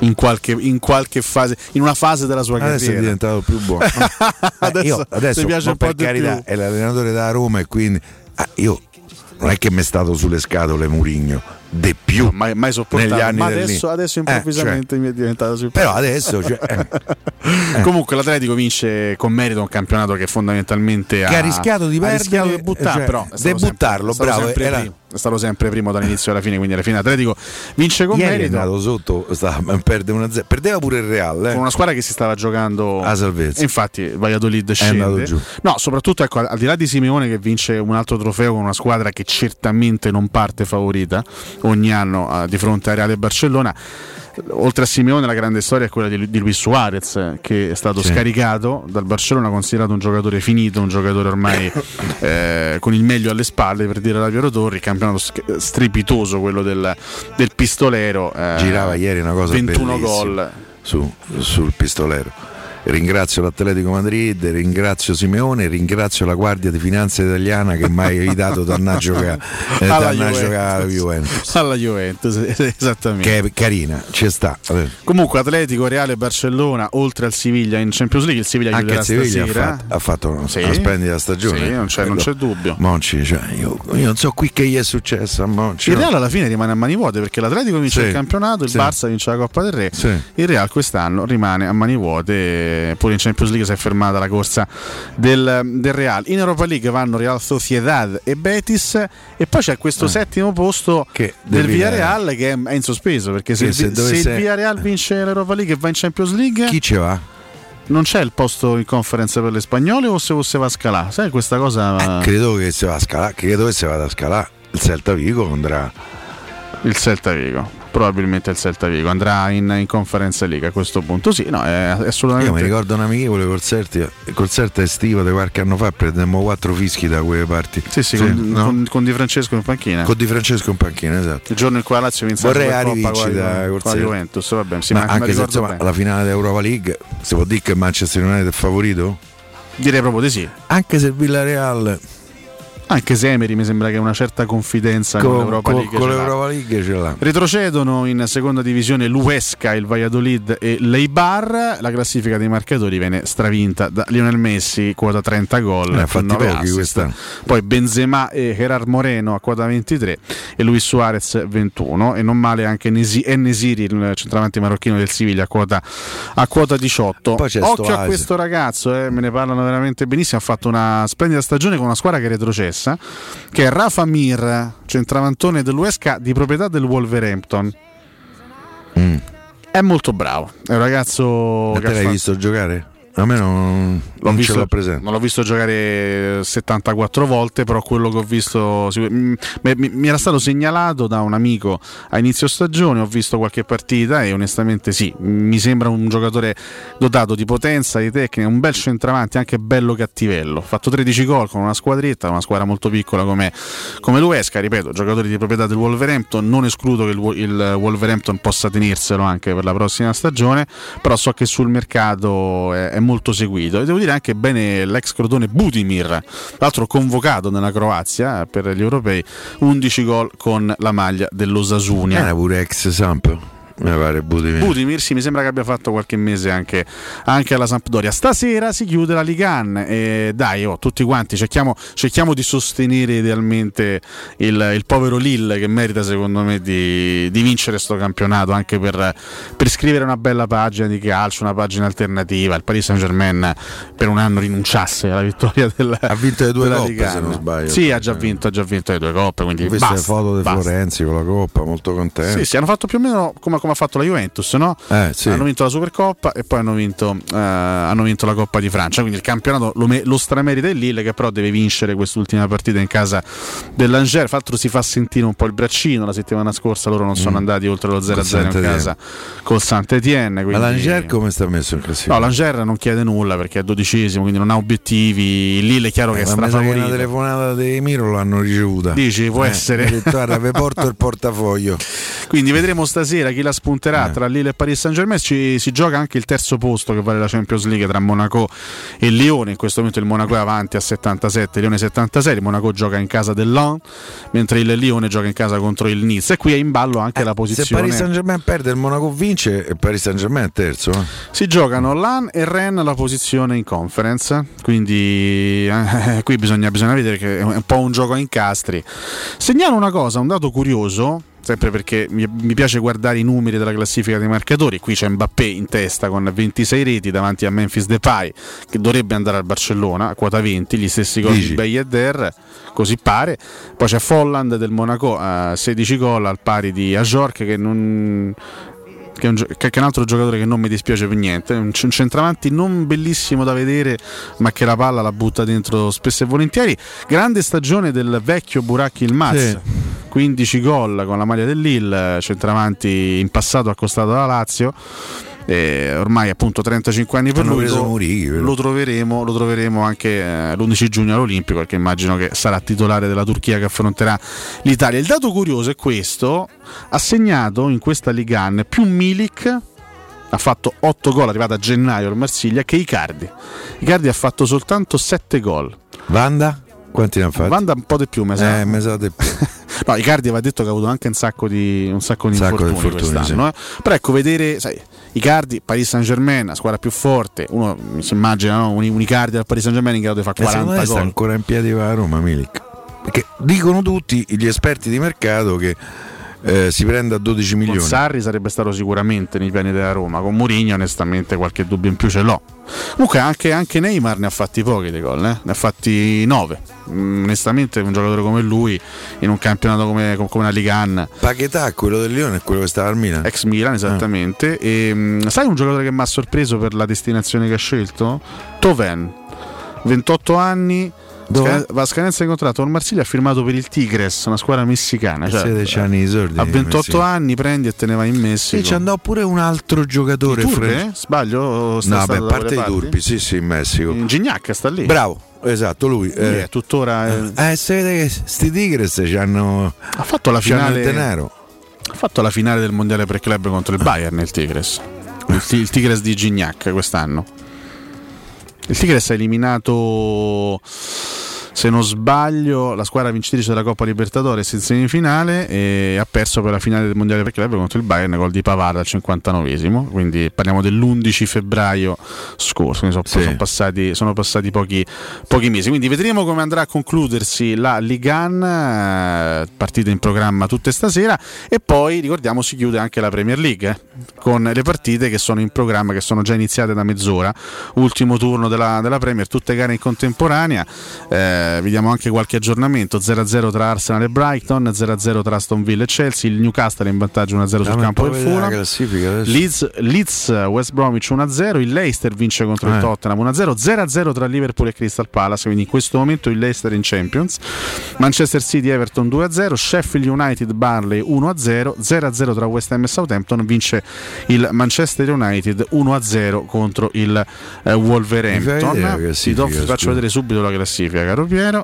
E qui ci si gioca chiaramente qui il computer è un po' lentino, ecco qua, eh, ci E si giocano i due posti Champions, no? Con Leicester, Chelsea e Liverpool in corsa. Al momento Leicester e Chelsea con i risultati attuali, ma sono chiaramente partite appena iniziate, ancora molto lunghe. Con gli attuali risultati Leicester e Chelsea vanno in Champions League e il Liverpool va in Europa League. Al momento è così. Il Tottenham in conference. Sì, se l'Arsenal vince, c'è, eh, c'è l'Arsenal in, in, eh, sì, da capire, da capire. C'è anche il Leeds, però il Leeds sta a 59, sta vincendo. posizioni 59, non può fare. europee tutte, tutte in ballo, tutte in ballo in questo finale di campionato. Ricordiamo che per quanto riguarda invece il discorso retrocessione è già chiuso tutto da parecchio tempo con Fulham, West Bromwich e Sheffield United che sono, che sono retrocesse eh, ufficialmente. E questo è, questo è. Eh, sai, il Liverpool fuori dalla Champions fa sempre notizia, quindi va, va seguita comunque quest'ultima giornata delle E Premier poi League. l'ultima panchina di Oxon col Crystal Palace. Oxon si ritira dopo 45 anni di carriera, iniziò nel 76 in Svezia. Personaggio simpaticissimo. Sì, sì, personaggio. Chiaramente non è un allenatore che tu ricorderai per le vittorie, per i trofei, per Quindi le è coppe. stato all'Inter? È all'Udinese. All'Udinese, ecco, non mi ricordavo l'altra squadra. Inter e Udinese, non facendo benissimo, onestamente. A Udine dice che ha bevuto bene. eh, a Udine si beve beh, Però insomma la sua onesta carriera l'ha fatta, ha allenato anche molte nazionali, la Svizzera USA 94, l'Inghilterra nel 2012 agli europei, eliminammo noi l'Inghilterra ai calci di rigore in quell'occasione. E comunque eh, lui lascia dopo la quarta salvezza consecutiva con il Crystal Palace, sono Beh, comunque i risultati. Vanno- deve salvare, oh. Eh, quello è l'obiettivo chiaramente per, No, il, per il eh, Crystal davanti Palace. Benteghezza c'è, eh, c'è gente vera davanti eh. Lascia perdere Il livello della Premier è talmente alto che se te presenti con Benteke non è che te presenti con... eh, hai disegnato Cavani? Sì, sì, sì. Sì, Ma sì, sì. hanno pareggiato No, questa è la partita scorsa Ah. tra Manchester United ma scusa, mi fai- mi fai e, dire e sciocchezza? Fulham. Quindi nella classifica dei marcatori in testa c'è una coppia, eh, sono appaiati al momento, Harry Kane e Mohamed Salah, entrambi a quota 22 gol e poi c'è un certo Bruno passato Fernandes. futuro della Roma Sto maledetto No. di Bruno Fernandes che sì, Kane Salah lascia perdere. E poi anche Son. Comunque il- il Tottenham ha quattro giocatori nei primi, c'ha due giocatori nei primi quattro posti della classifica marcatori e settimo in classifica rischia di non qualificarsi neanche per la conference. È veramente strana questa cosa. Gran campionato da parte di Banford, il centravanti e Leeds, che ne ha fatti 16 a me gol. non dispiace per niente quello Anche Watkins dell'Aston Villa non è, non è male per niente, 14 reti e vabbè ce ne sono tante. Beh, sai, la Premier League è veramente, è veramente un campionato strepitoso. beh il miglior il livello- campionato che c'è Il livello è veramente Rashford alto, solo alto, alto. 11 gol ha fatto Sì, sì, sì, sì, sì, sì, sì, ma Cavani ne ha fatti 10 per dire, no? eh, ma all'inizio non giocava Firmino ne mai ha fatti 9, ha giocato poco quest'anno, Gabriel Jesus ne ha fatti pure 9. Mané ne ha fatti solo 9 Sì, rispetto ai numeri magari degli anni scorsi, lo stesso Richarlison non ne ha fatti Foden moltissimi. lo prenderesti No, per la Roma? No, mica.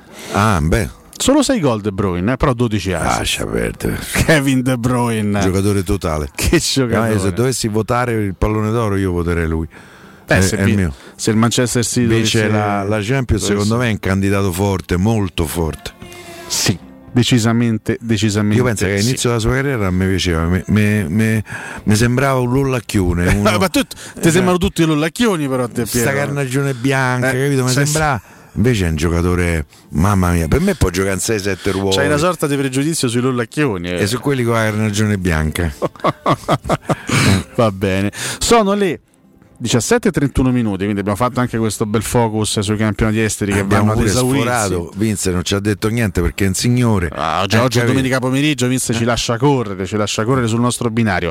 Torniamo tra poco con l'ultimo blocco del nostro spazio pomeridiano, prima chiaramente di lasciare spazio e microfono a Federico Nisi e Andrea Di Carlo. Torniamo tra pochissimo con voi.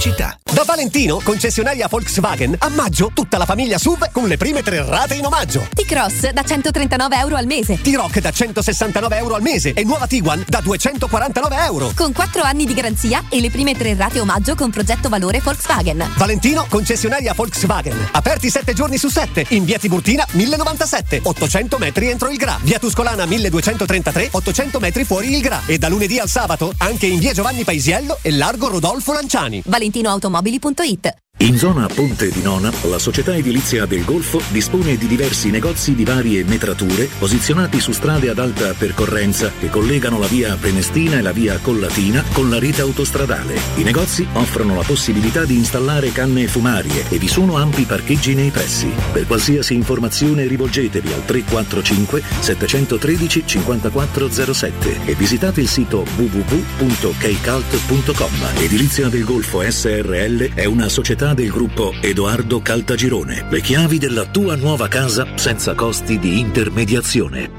Per realizzare i tuoi progetti basta un quinto del tuo stipendio della tua pensione. Rivolgiti a Professione Quinto, lo specialista della cessione del quinto. Prestiti per dipendenti e pensionati fino a 87 anni e senza documentazione medica, anche in presenza di disguidi finanziari. Inoltre mutui e prestiti personali anche per lavoratori autonomi. Professione Quinto, numero verde 800 031 551. Ricorda 800 031 551. Professionequinto.com. Fogli informativi su professionequinto.com. Quando Roma brucia, Nerone placa le sue fiamme. Nerone, l'amaro di Roma. Un gran liquore che racchiude in sé millenni di storia, arte e civiltà. Asciutto al palato, dal gusto pieno, che regala intense sensazioni. A Roma nasce Nerone, un incendio di sapore. Le statistiche parlano chiaro. I sistemi di sicurezza Fichet sono impenetrabili e Securmetra, esclusivista Fichet per il centro Italia, presenta Fichet F3D, il rivoluzionario cilindro per porte blindate con chiave lavorata a laser e sistemi di autoprotezione che garantisce l'assoluta inviolabilità della tua porta. Securmetra, informati al numero verde 800 001 625. A maggio da CarPoint c'è il fuori tutto su tutto l'usato chilometri zero e vetture aziendali di tutte le marche. Puoi avere fino a 2000 euro di extra sconto in aggiunta alle promozioni in corso. Scegli tra oltre 1000 vetture in pronta consegna, anche senza anticipo, con rate a partire da 95 euro al mese. E comprese nell'offerta hai anche 3 anni di garanzia, assicurazione furto incendio e manutenzione. Scopri di più su carpoint.it. Ma affrettati, il fuori tutto è solo fino al 31 maggio. 06 88 52 91 82. Per la tua pubblicità su Teleradio Stereo chiamalo 06 06 88 8 52 52 91 82 91 82.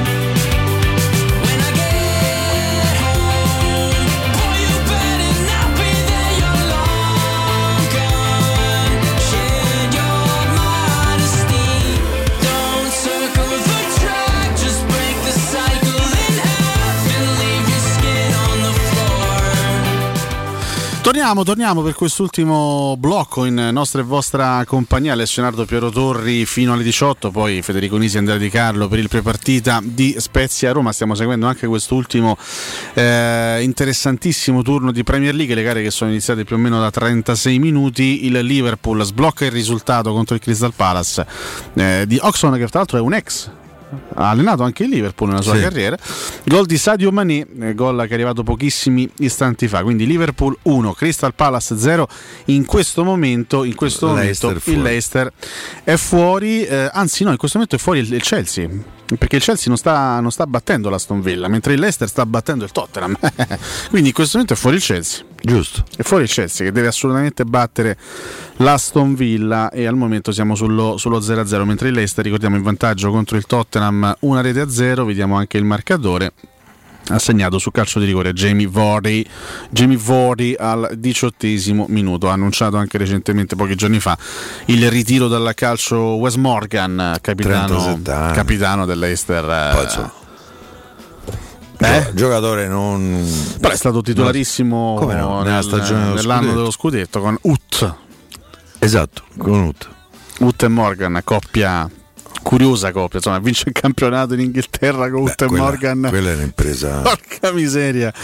Tanto rigore sbagliato dall'Everton contro il Manchester City si resta sul 2 a 0 all'Etihad, all'Etihad Stadium. Ricordiamo che si va incontro una settimana, Piero, molto Pure l'Everton sta in corsa per le coppe. per la conference. Eh, la sta a buttare pure Ancelotti que- ha perso in casa l'ultima con Sheffield Sì. United che era, che era retrocesso. Sì, sì. Non, non una stagione mh, fantastica. No, direi, di- no. Ha perso un po' la sua incisività Carlo Ancelotti negli ultimi anni. Posso dire il meglio ce l'ha alle spalle? Forse il meglio ce l'ha alle spalle. Però No, un- però secondo me quest'anno gli ha un po' eh, steccato il brasiliano Ri- Richarlison. Richarlison. Gli ha fatto 4 gol. Quello è un giocatore che se sta bene è un giocatore che può fare differenza. Che te può tanti, vincere. eh. C'hanno Calvert E Lewin, basta. Davanti non c'hanno nient'altro. c'hanno James Rodriguez, hanno preso. Eh, eh, non è una lui, punta. Lui ha voluto comunque. Insomma. Rodriguez comunque è mezzo giocatore da meretta. Mm.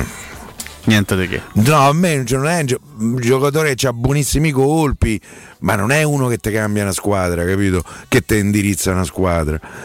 Mm, poi secondo me in Colombia è capito inseguito dalle donne, quindi Oh, ma come? Eh. Vabbè, ma ci sta poco lui in, in eh, ma vanno là, capito? Lo raggiungono. Credo che stia per arrivare la, la notizia del pareggio del Wolverhampton contro il Manchester United. Eh, Vizia, ma ci possiamo spostare questi ultimi minuti sulla. Credo che ci- immagino che ci sia una diretta col Premier, quindi io direi di, di andarcela a gustare un no, pochettino. non possiamo vedere i campionati europei di nuoto? Anche? Dove c'è una ragazzina sedicenne di Taranto che ha fatto il record Sì. mondiale dei 50 rana. Complimenti a Una lei. ragazzina fantastica, meravigliosa, fortissima. Questa- oggi possiamo vincere un paio di due se non tre medaglie d'oro, perché nei 50 lei è la netta favorita, eh, la Pilato. Poi c'è la Panziera nei 200 Detta d'orso. Ponzio? No. E, e poi c'è la nostra Simona Quadarella nei 400. Grande anche, Simona. Anche se non è proprio la sua, eh, la sua specialità, lei è più eh, 800 e 1500, però hai visto mai? Abbiamo, fatto, abbiamo vinto fin qui 21 medaglie eh, eh, agli, agli europei di nuoto. Eh, Siamo una squadra formidabile, almeno a livello europeo. Però insomma a livello europeo mancano Stati Uniti e Australia, poi il resto Poca roba. Ehm, ci, ci può essere qualche, eh, non so, qualche sudafricano per dire. Ehm, per cui ehm, abbiamo una nazionale del nuoto veramente forte. Io credo che eh, alle prossime Olimpiadi ci possiamo togliere qualche bella soddisfazione. Tanto è arrivato anche il pareggio del Tottenham Chi con ha Harry Kane, Harry Kane, Leicester 1, Harry. Tottenham 1. Qui a Roma ti aspetta il tappeto rosso se vuoi venire. Eh. Sì, vabbè, penso che abbia altro nella testa. Harry Kane, comunque 1-1. Adesso è fuori il Leicester. Adesso è fuori il Leicester dalla, dalla Champions League virtualmente. Chiaramente è una corsa che può cambiare da un secondo all'altro in base ai risultati. E, diciamo prima pareggio del Wolverhampton contro il Manchester United, gol di Elanga per lo United al tredicesimo, pareggio di Semedo, l'ex Barcellona al quarantesimo minuto. Quindi variazioni eh, di minuto in, eh, in Comunque è minuto. per il secondo anno consecutivo che se dovesse finire così il Leicester butta la Sì, Champions quest'anno League. diciamo che si consolano con l'FA Cup, che è un, Beh, sì, è un grandissimo traguardo lì eh, in Inghilterra. Però, certo, per il secondo anno di fila, giustamente butterebbero sei mai stato a Wembley? la qualificazione. Purtroppo no, magari. Ma davvero? Eh no. Eh, tu l'ultima volta, l'ultima volta cui, cui sei stato lì? Ci vedi una partita di preparazione dell'Inghilterra come partita. Inghilterra. Non ti ricordi Portogallo. l'avversario, vabbè. Portogallo. Ma ci- forse. quanti anni fa? Eh, qualche anno fa. Qualche annetto fa. Sì. E no, Poi ehm, ci sono tornato in, eh, in visita guidata. eh, puoi visitare lo stadio Sì. e ti fanno fare pure l'ingresso in campo, capito? Bello. Eh, Ogni comitiva vi ha messo in fila, tu che squadra vuoi essere? Io gli dissi il Tottenham e siamo entrati in campo. Che è la tua squadra da- inglese, Sì, ricordiamo. che, insomma, la mia squadra inglese. E pensa Infatti che una- non lo Special One niente. lo sapeva, è per questo che ha scelto prima di venire Eh, alla certo. Roma di fare la sua, sua Eh, certo. esperienza Spero che qui abbia però insomma. una fortuna diversa. Gol anche del Leeds che va a raddoppiare contro il West Bromwich 2-0. eh, aveva fatto gol Ha fatto una Rodrigo grande stagione Leeds. al diciottesimo. Adesso Ma Bielsa va via. Non- Lì il proprietario è un italiano, lo sai? Perché dovrebbe, perché dovrebbe andare via Bielsa? Ha fatto un bel percorso, sta portando Perché Bielsa? Sta riportando Proprio perché non Leeds- c'è una risposta, allora va via. Comunque raddoppio di Phillips, quindi Leeds 2, eh, West Bromwich 0. Beh, sai, insomma, sta facendo bene, sta, sta ricreando anche le basi forse per riportare il Leeds ai vecchi fasti. Perché insomma, il Leeds è stata vent'anni fa una squadra di altissimo Cavolo. livello. Arrivò, arrivò anche in stato due semifinale. volte qua a Roma al Leeds. Arrivò anche in semifinale di Champions League, se non ricordo Come male. no? Il Leeds United no? con Hewell, Viduca e tutti quei passi scatenati. Sì. Alan Smith.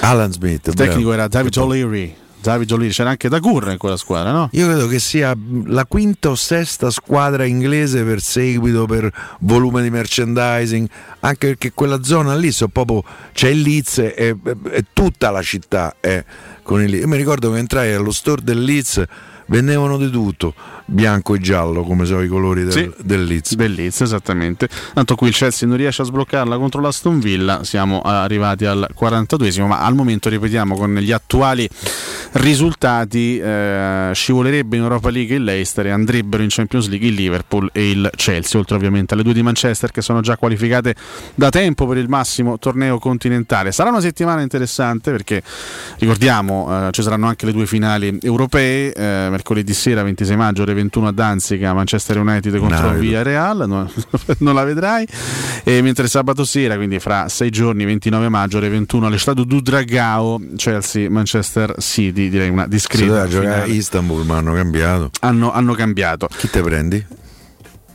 Ma sai, eh, anche il Chelsea mi piace molto. Tanto gol dell'Aston Villa, ragazzi. Traoré. Aston Villa 1, Chelsea 0. Guarda, guarda come cambia la corsa Champions di secondo in secondo. Il Chelsea sta rischiando di buttare via tutto alla fine. eh. Perso la finale di FA Cup con l'Eister settimana scorsa. Rischia a questo punto, sta rischiando, sta giocando col fuoco il Chelsea. Rischia di non partecipare alla Champions League dell'anno prossimo. E poi c'è questa finale contro il City che credo veda i Citizens comunque favoriti almeno in partenza. Poi è una partita che va, che va giocata, è tutta da giocare tra due grandissime squadre. Anche se forse al Chelsea manca il bomberone, manca il. Perché Werner quest'anno non ha fatto molti gol in Premier, eh? No, non, ha giocato, non, ha giocato- non ha- non ha segnato moltissimo. Ehm, dicevo, per quanto riguarda gli allenatori, eh, inizierà anche un bel valzer delle panchine. Da domani immagino che, che qualcosa in più si, si saprà. Voglio chiederti anche una tua previsione. E direi di partire proprio dall'Inter, dall'Inter campione d'Italia che ha vinto oggi, ricordiamo 5-1 contro l'Udinese, ha chiuso alla grande il, il campionato. Conte rimane? Sì. Quello che è Il- successo il in presto- settimana il prestito che si è ha materializzato rasserenato un po' due o tre giorni fa per l'Inter secondo me Eh, Conte va via rinuncia a 12 brand Eh, io non credo che ci sia qualcuno in grado di rinunciare a- così facilmente a 12 brand sapendo che non le troverebbe da nessun'altra parte eh. Quindi Conte, Conte rimane all'Inter, secondo, secondo Piero. Chiaramente l'Atalanta riparte da Gasperini, non, sì. non ci sono dubbi, anche se Gasperini sta diventando un po' una, una sorta di abitué delle finali perse, perché lui già aveva perso una finale di Supercoppa italiana con la- sulla panchina dell'Inter contro il Milan di Allegri nel 2011 ed è la seconda finale che perde contro, diciamo, in Coppa Italia con, gli con hanno- l'Atalanta.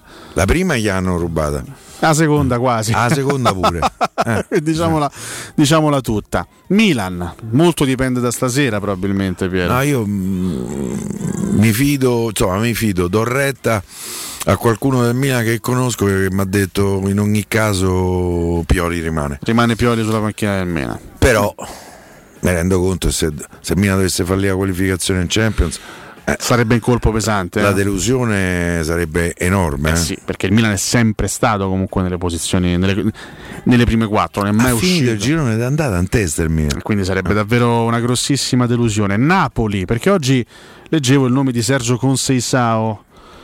In realtà fino a un mese fa sembrava, sembrava quasi sicura quasi sicuro l'arrivo di Spalletti al posto, al posto Io credo che lì vada Spalletti. Sei ancora O convinto se di questo? no, o se no Massimiliano Allegri. Mm. Mm.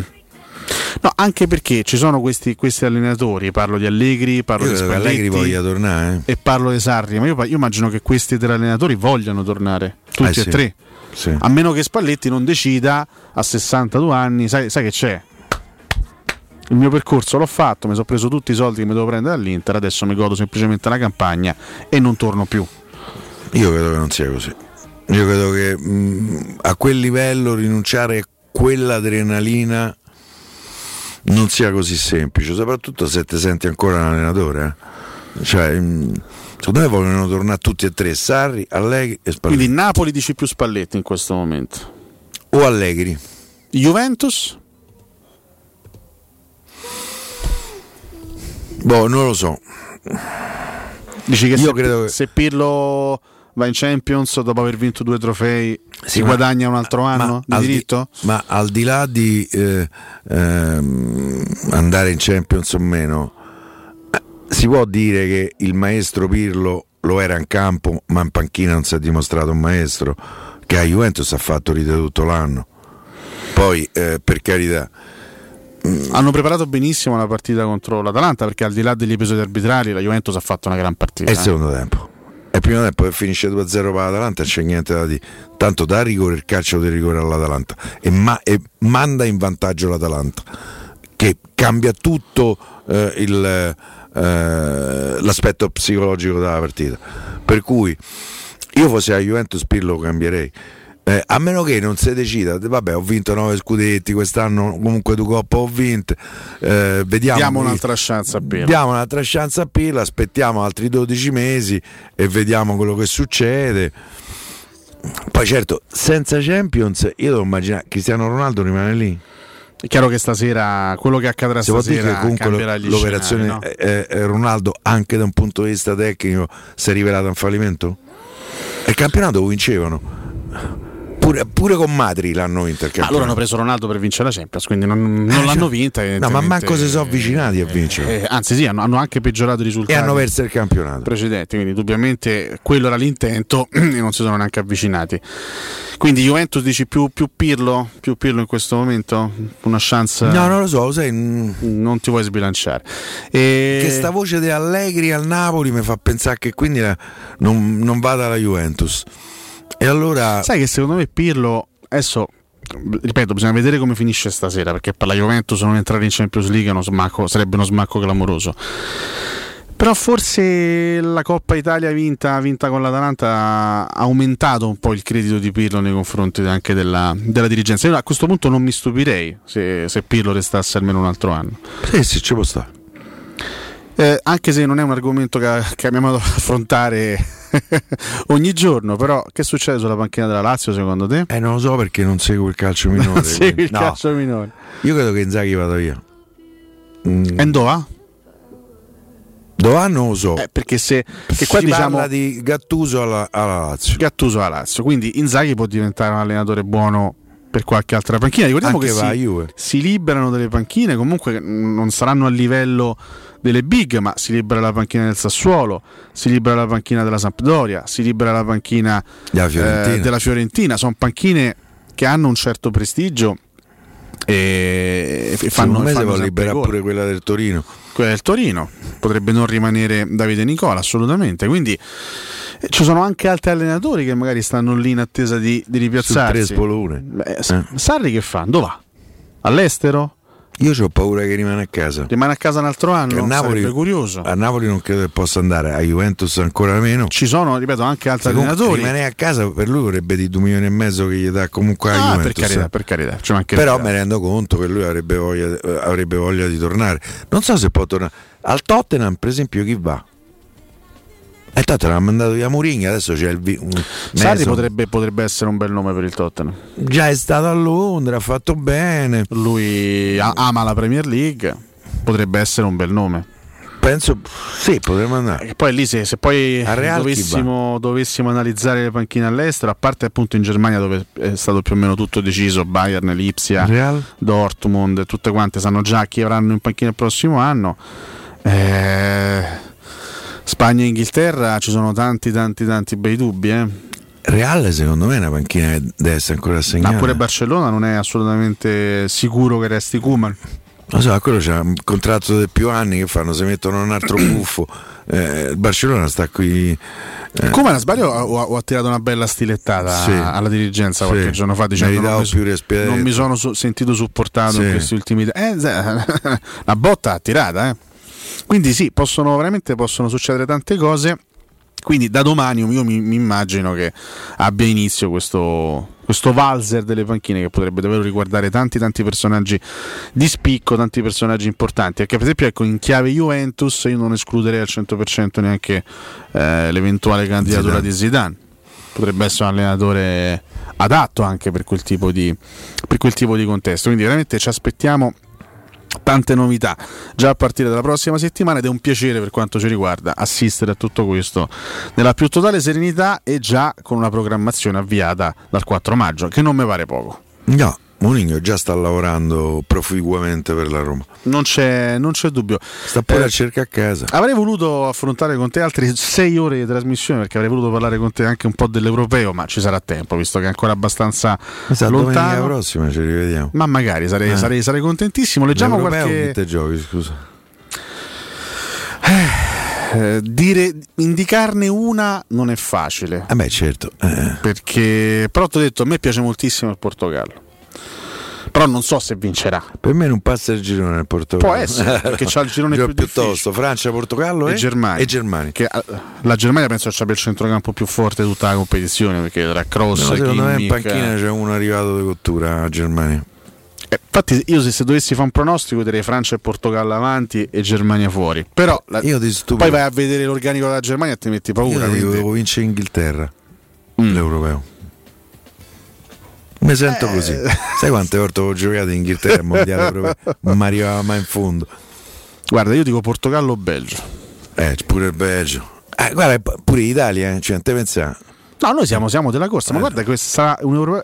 Se ne parla pochissimo di questo europeo. Ma è perché- bello, bello, ma proprio- bello, Ma, sarà proprio bello, bello, bello. Perché Sì. poi sono anche un sacco di outsider. Come no? Guarda che la Danimarca è una, una buonissima squadra. Pure la Turchia. La Turchia è una buoni- Eh. la Svezia è una buonissima squadra, anche senza Ibrahimovic. La Svezia importa. Cioè, non c'è una garanzia. Ma C'è non gioca più eh, lui, non gioca, ha perso, te il posto, credo. ha perso il posto, ha perso il posto. Velocissimamente, proprio due minuti dedicati ai messaggi e poi vi salutiamo. Abbiamo chiesto su Facebook.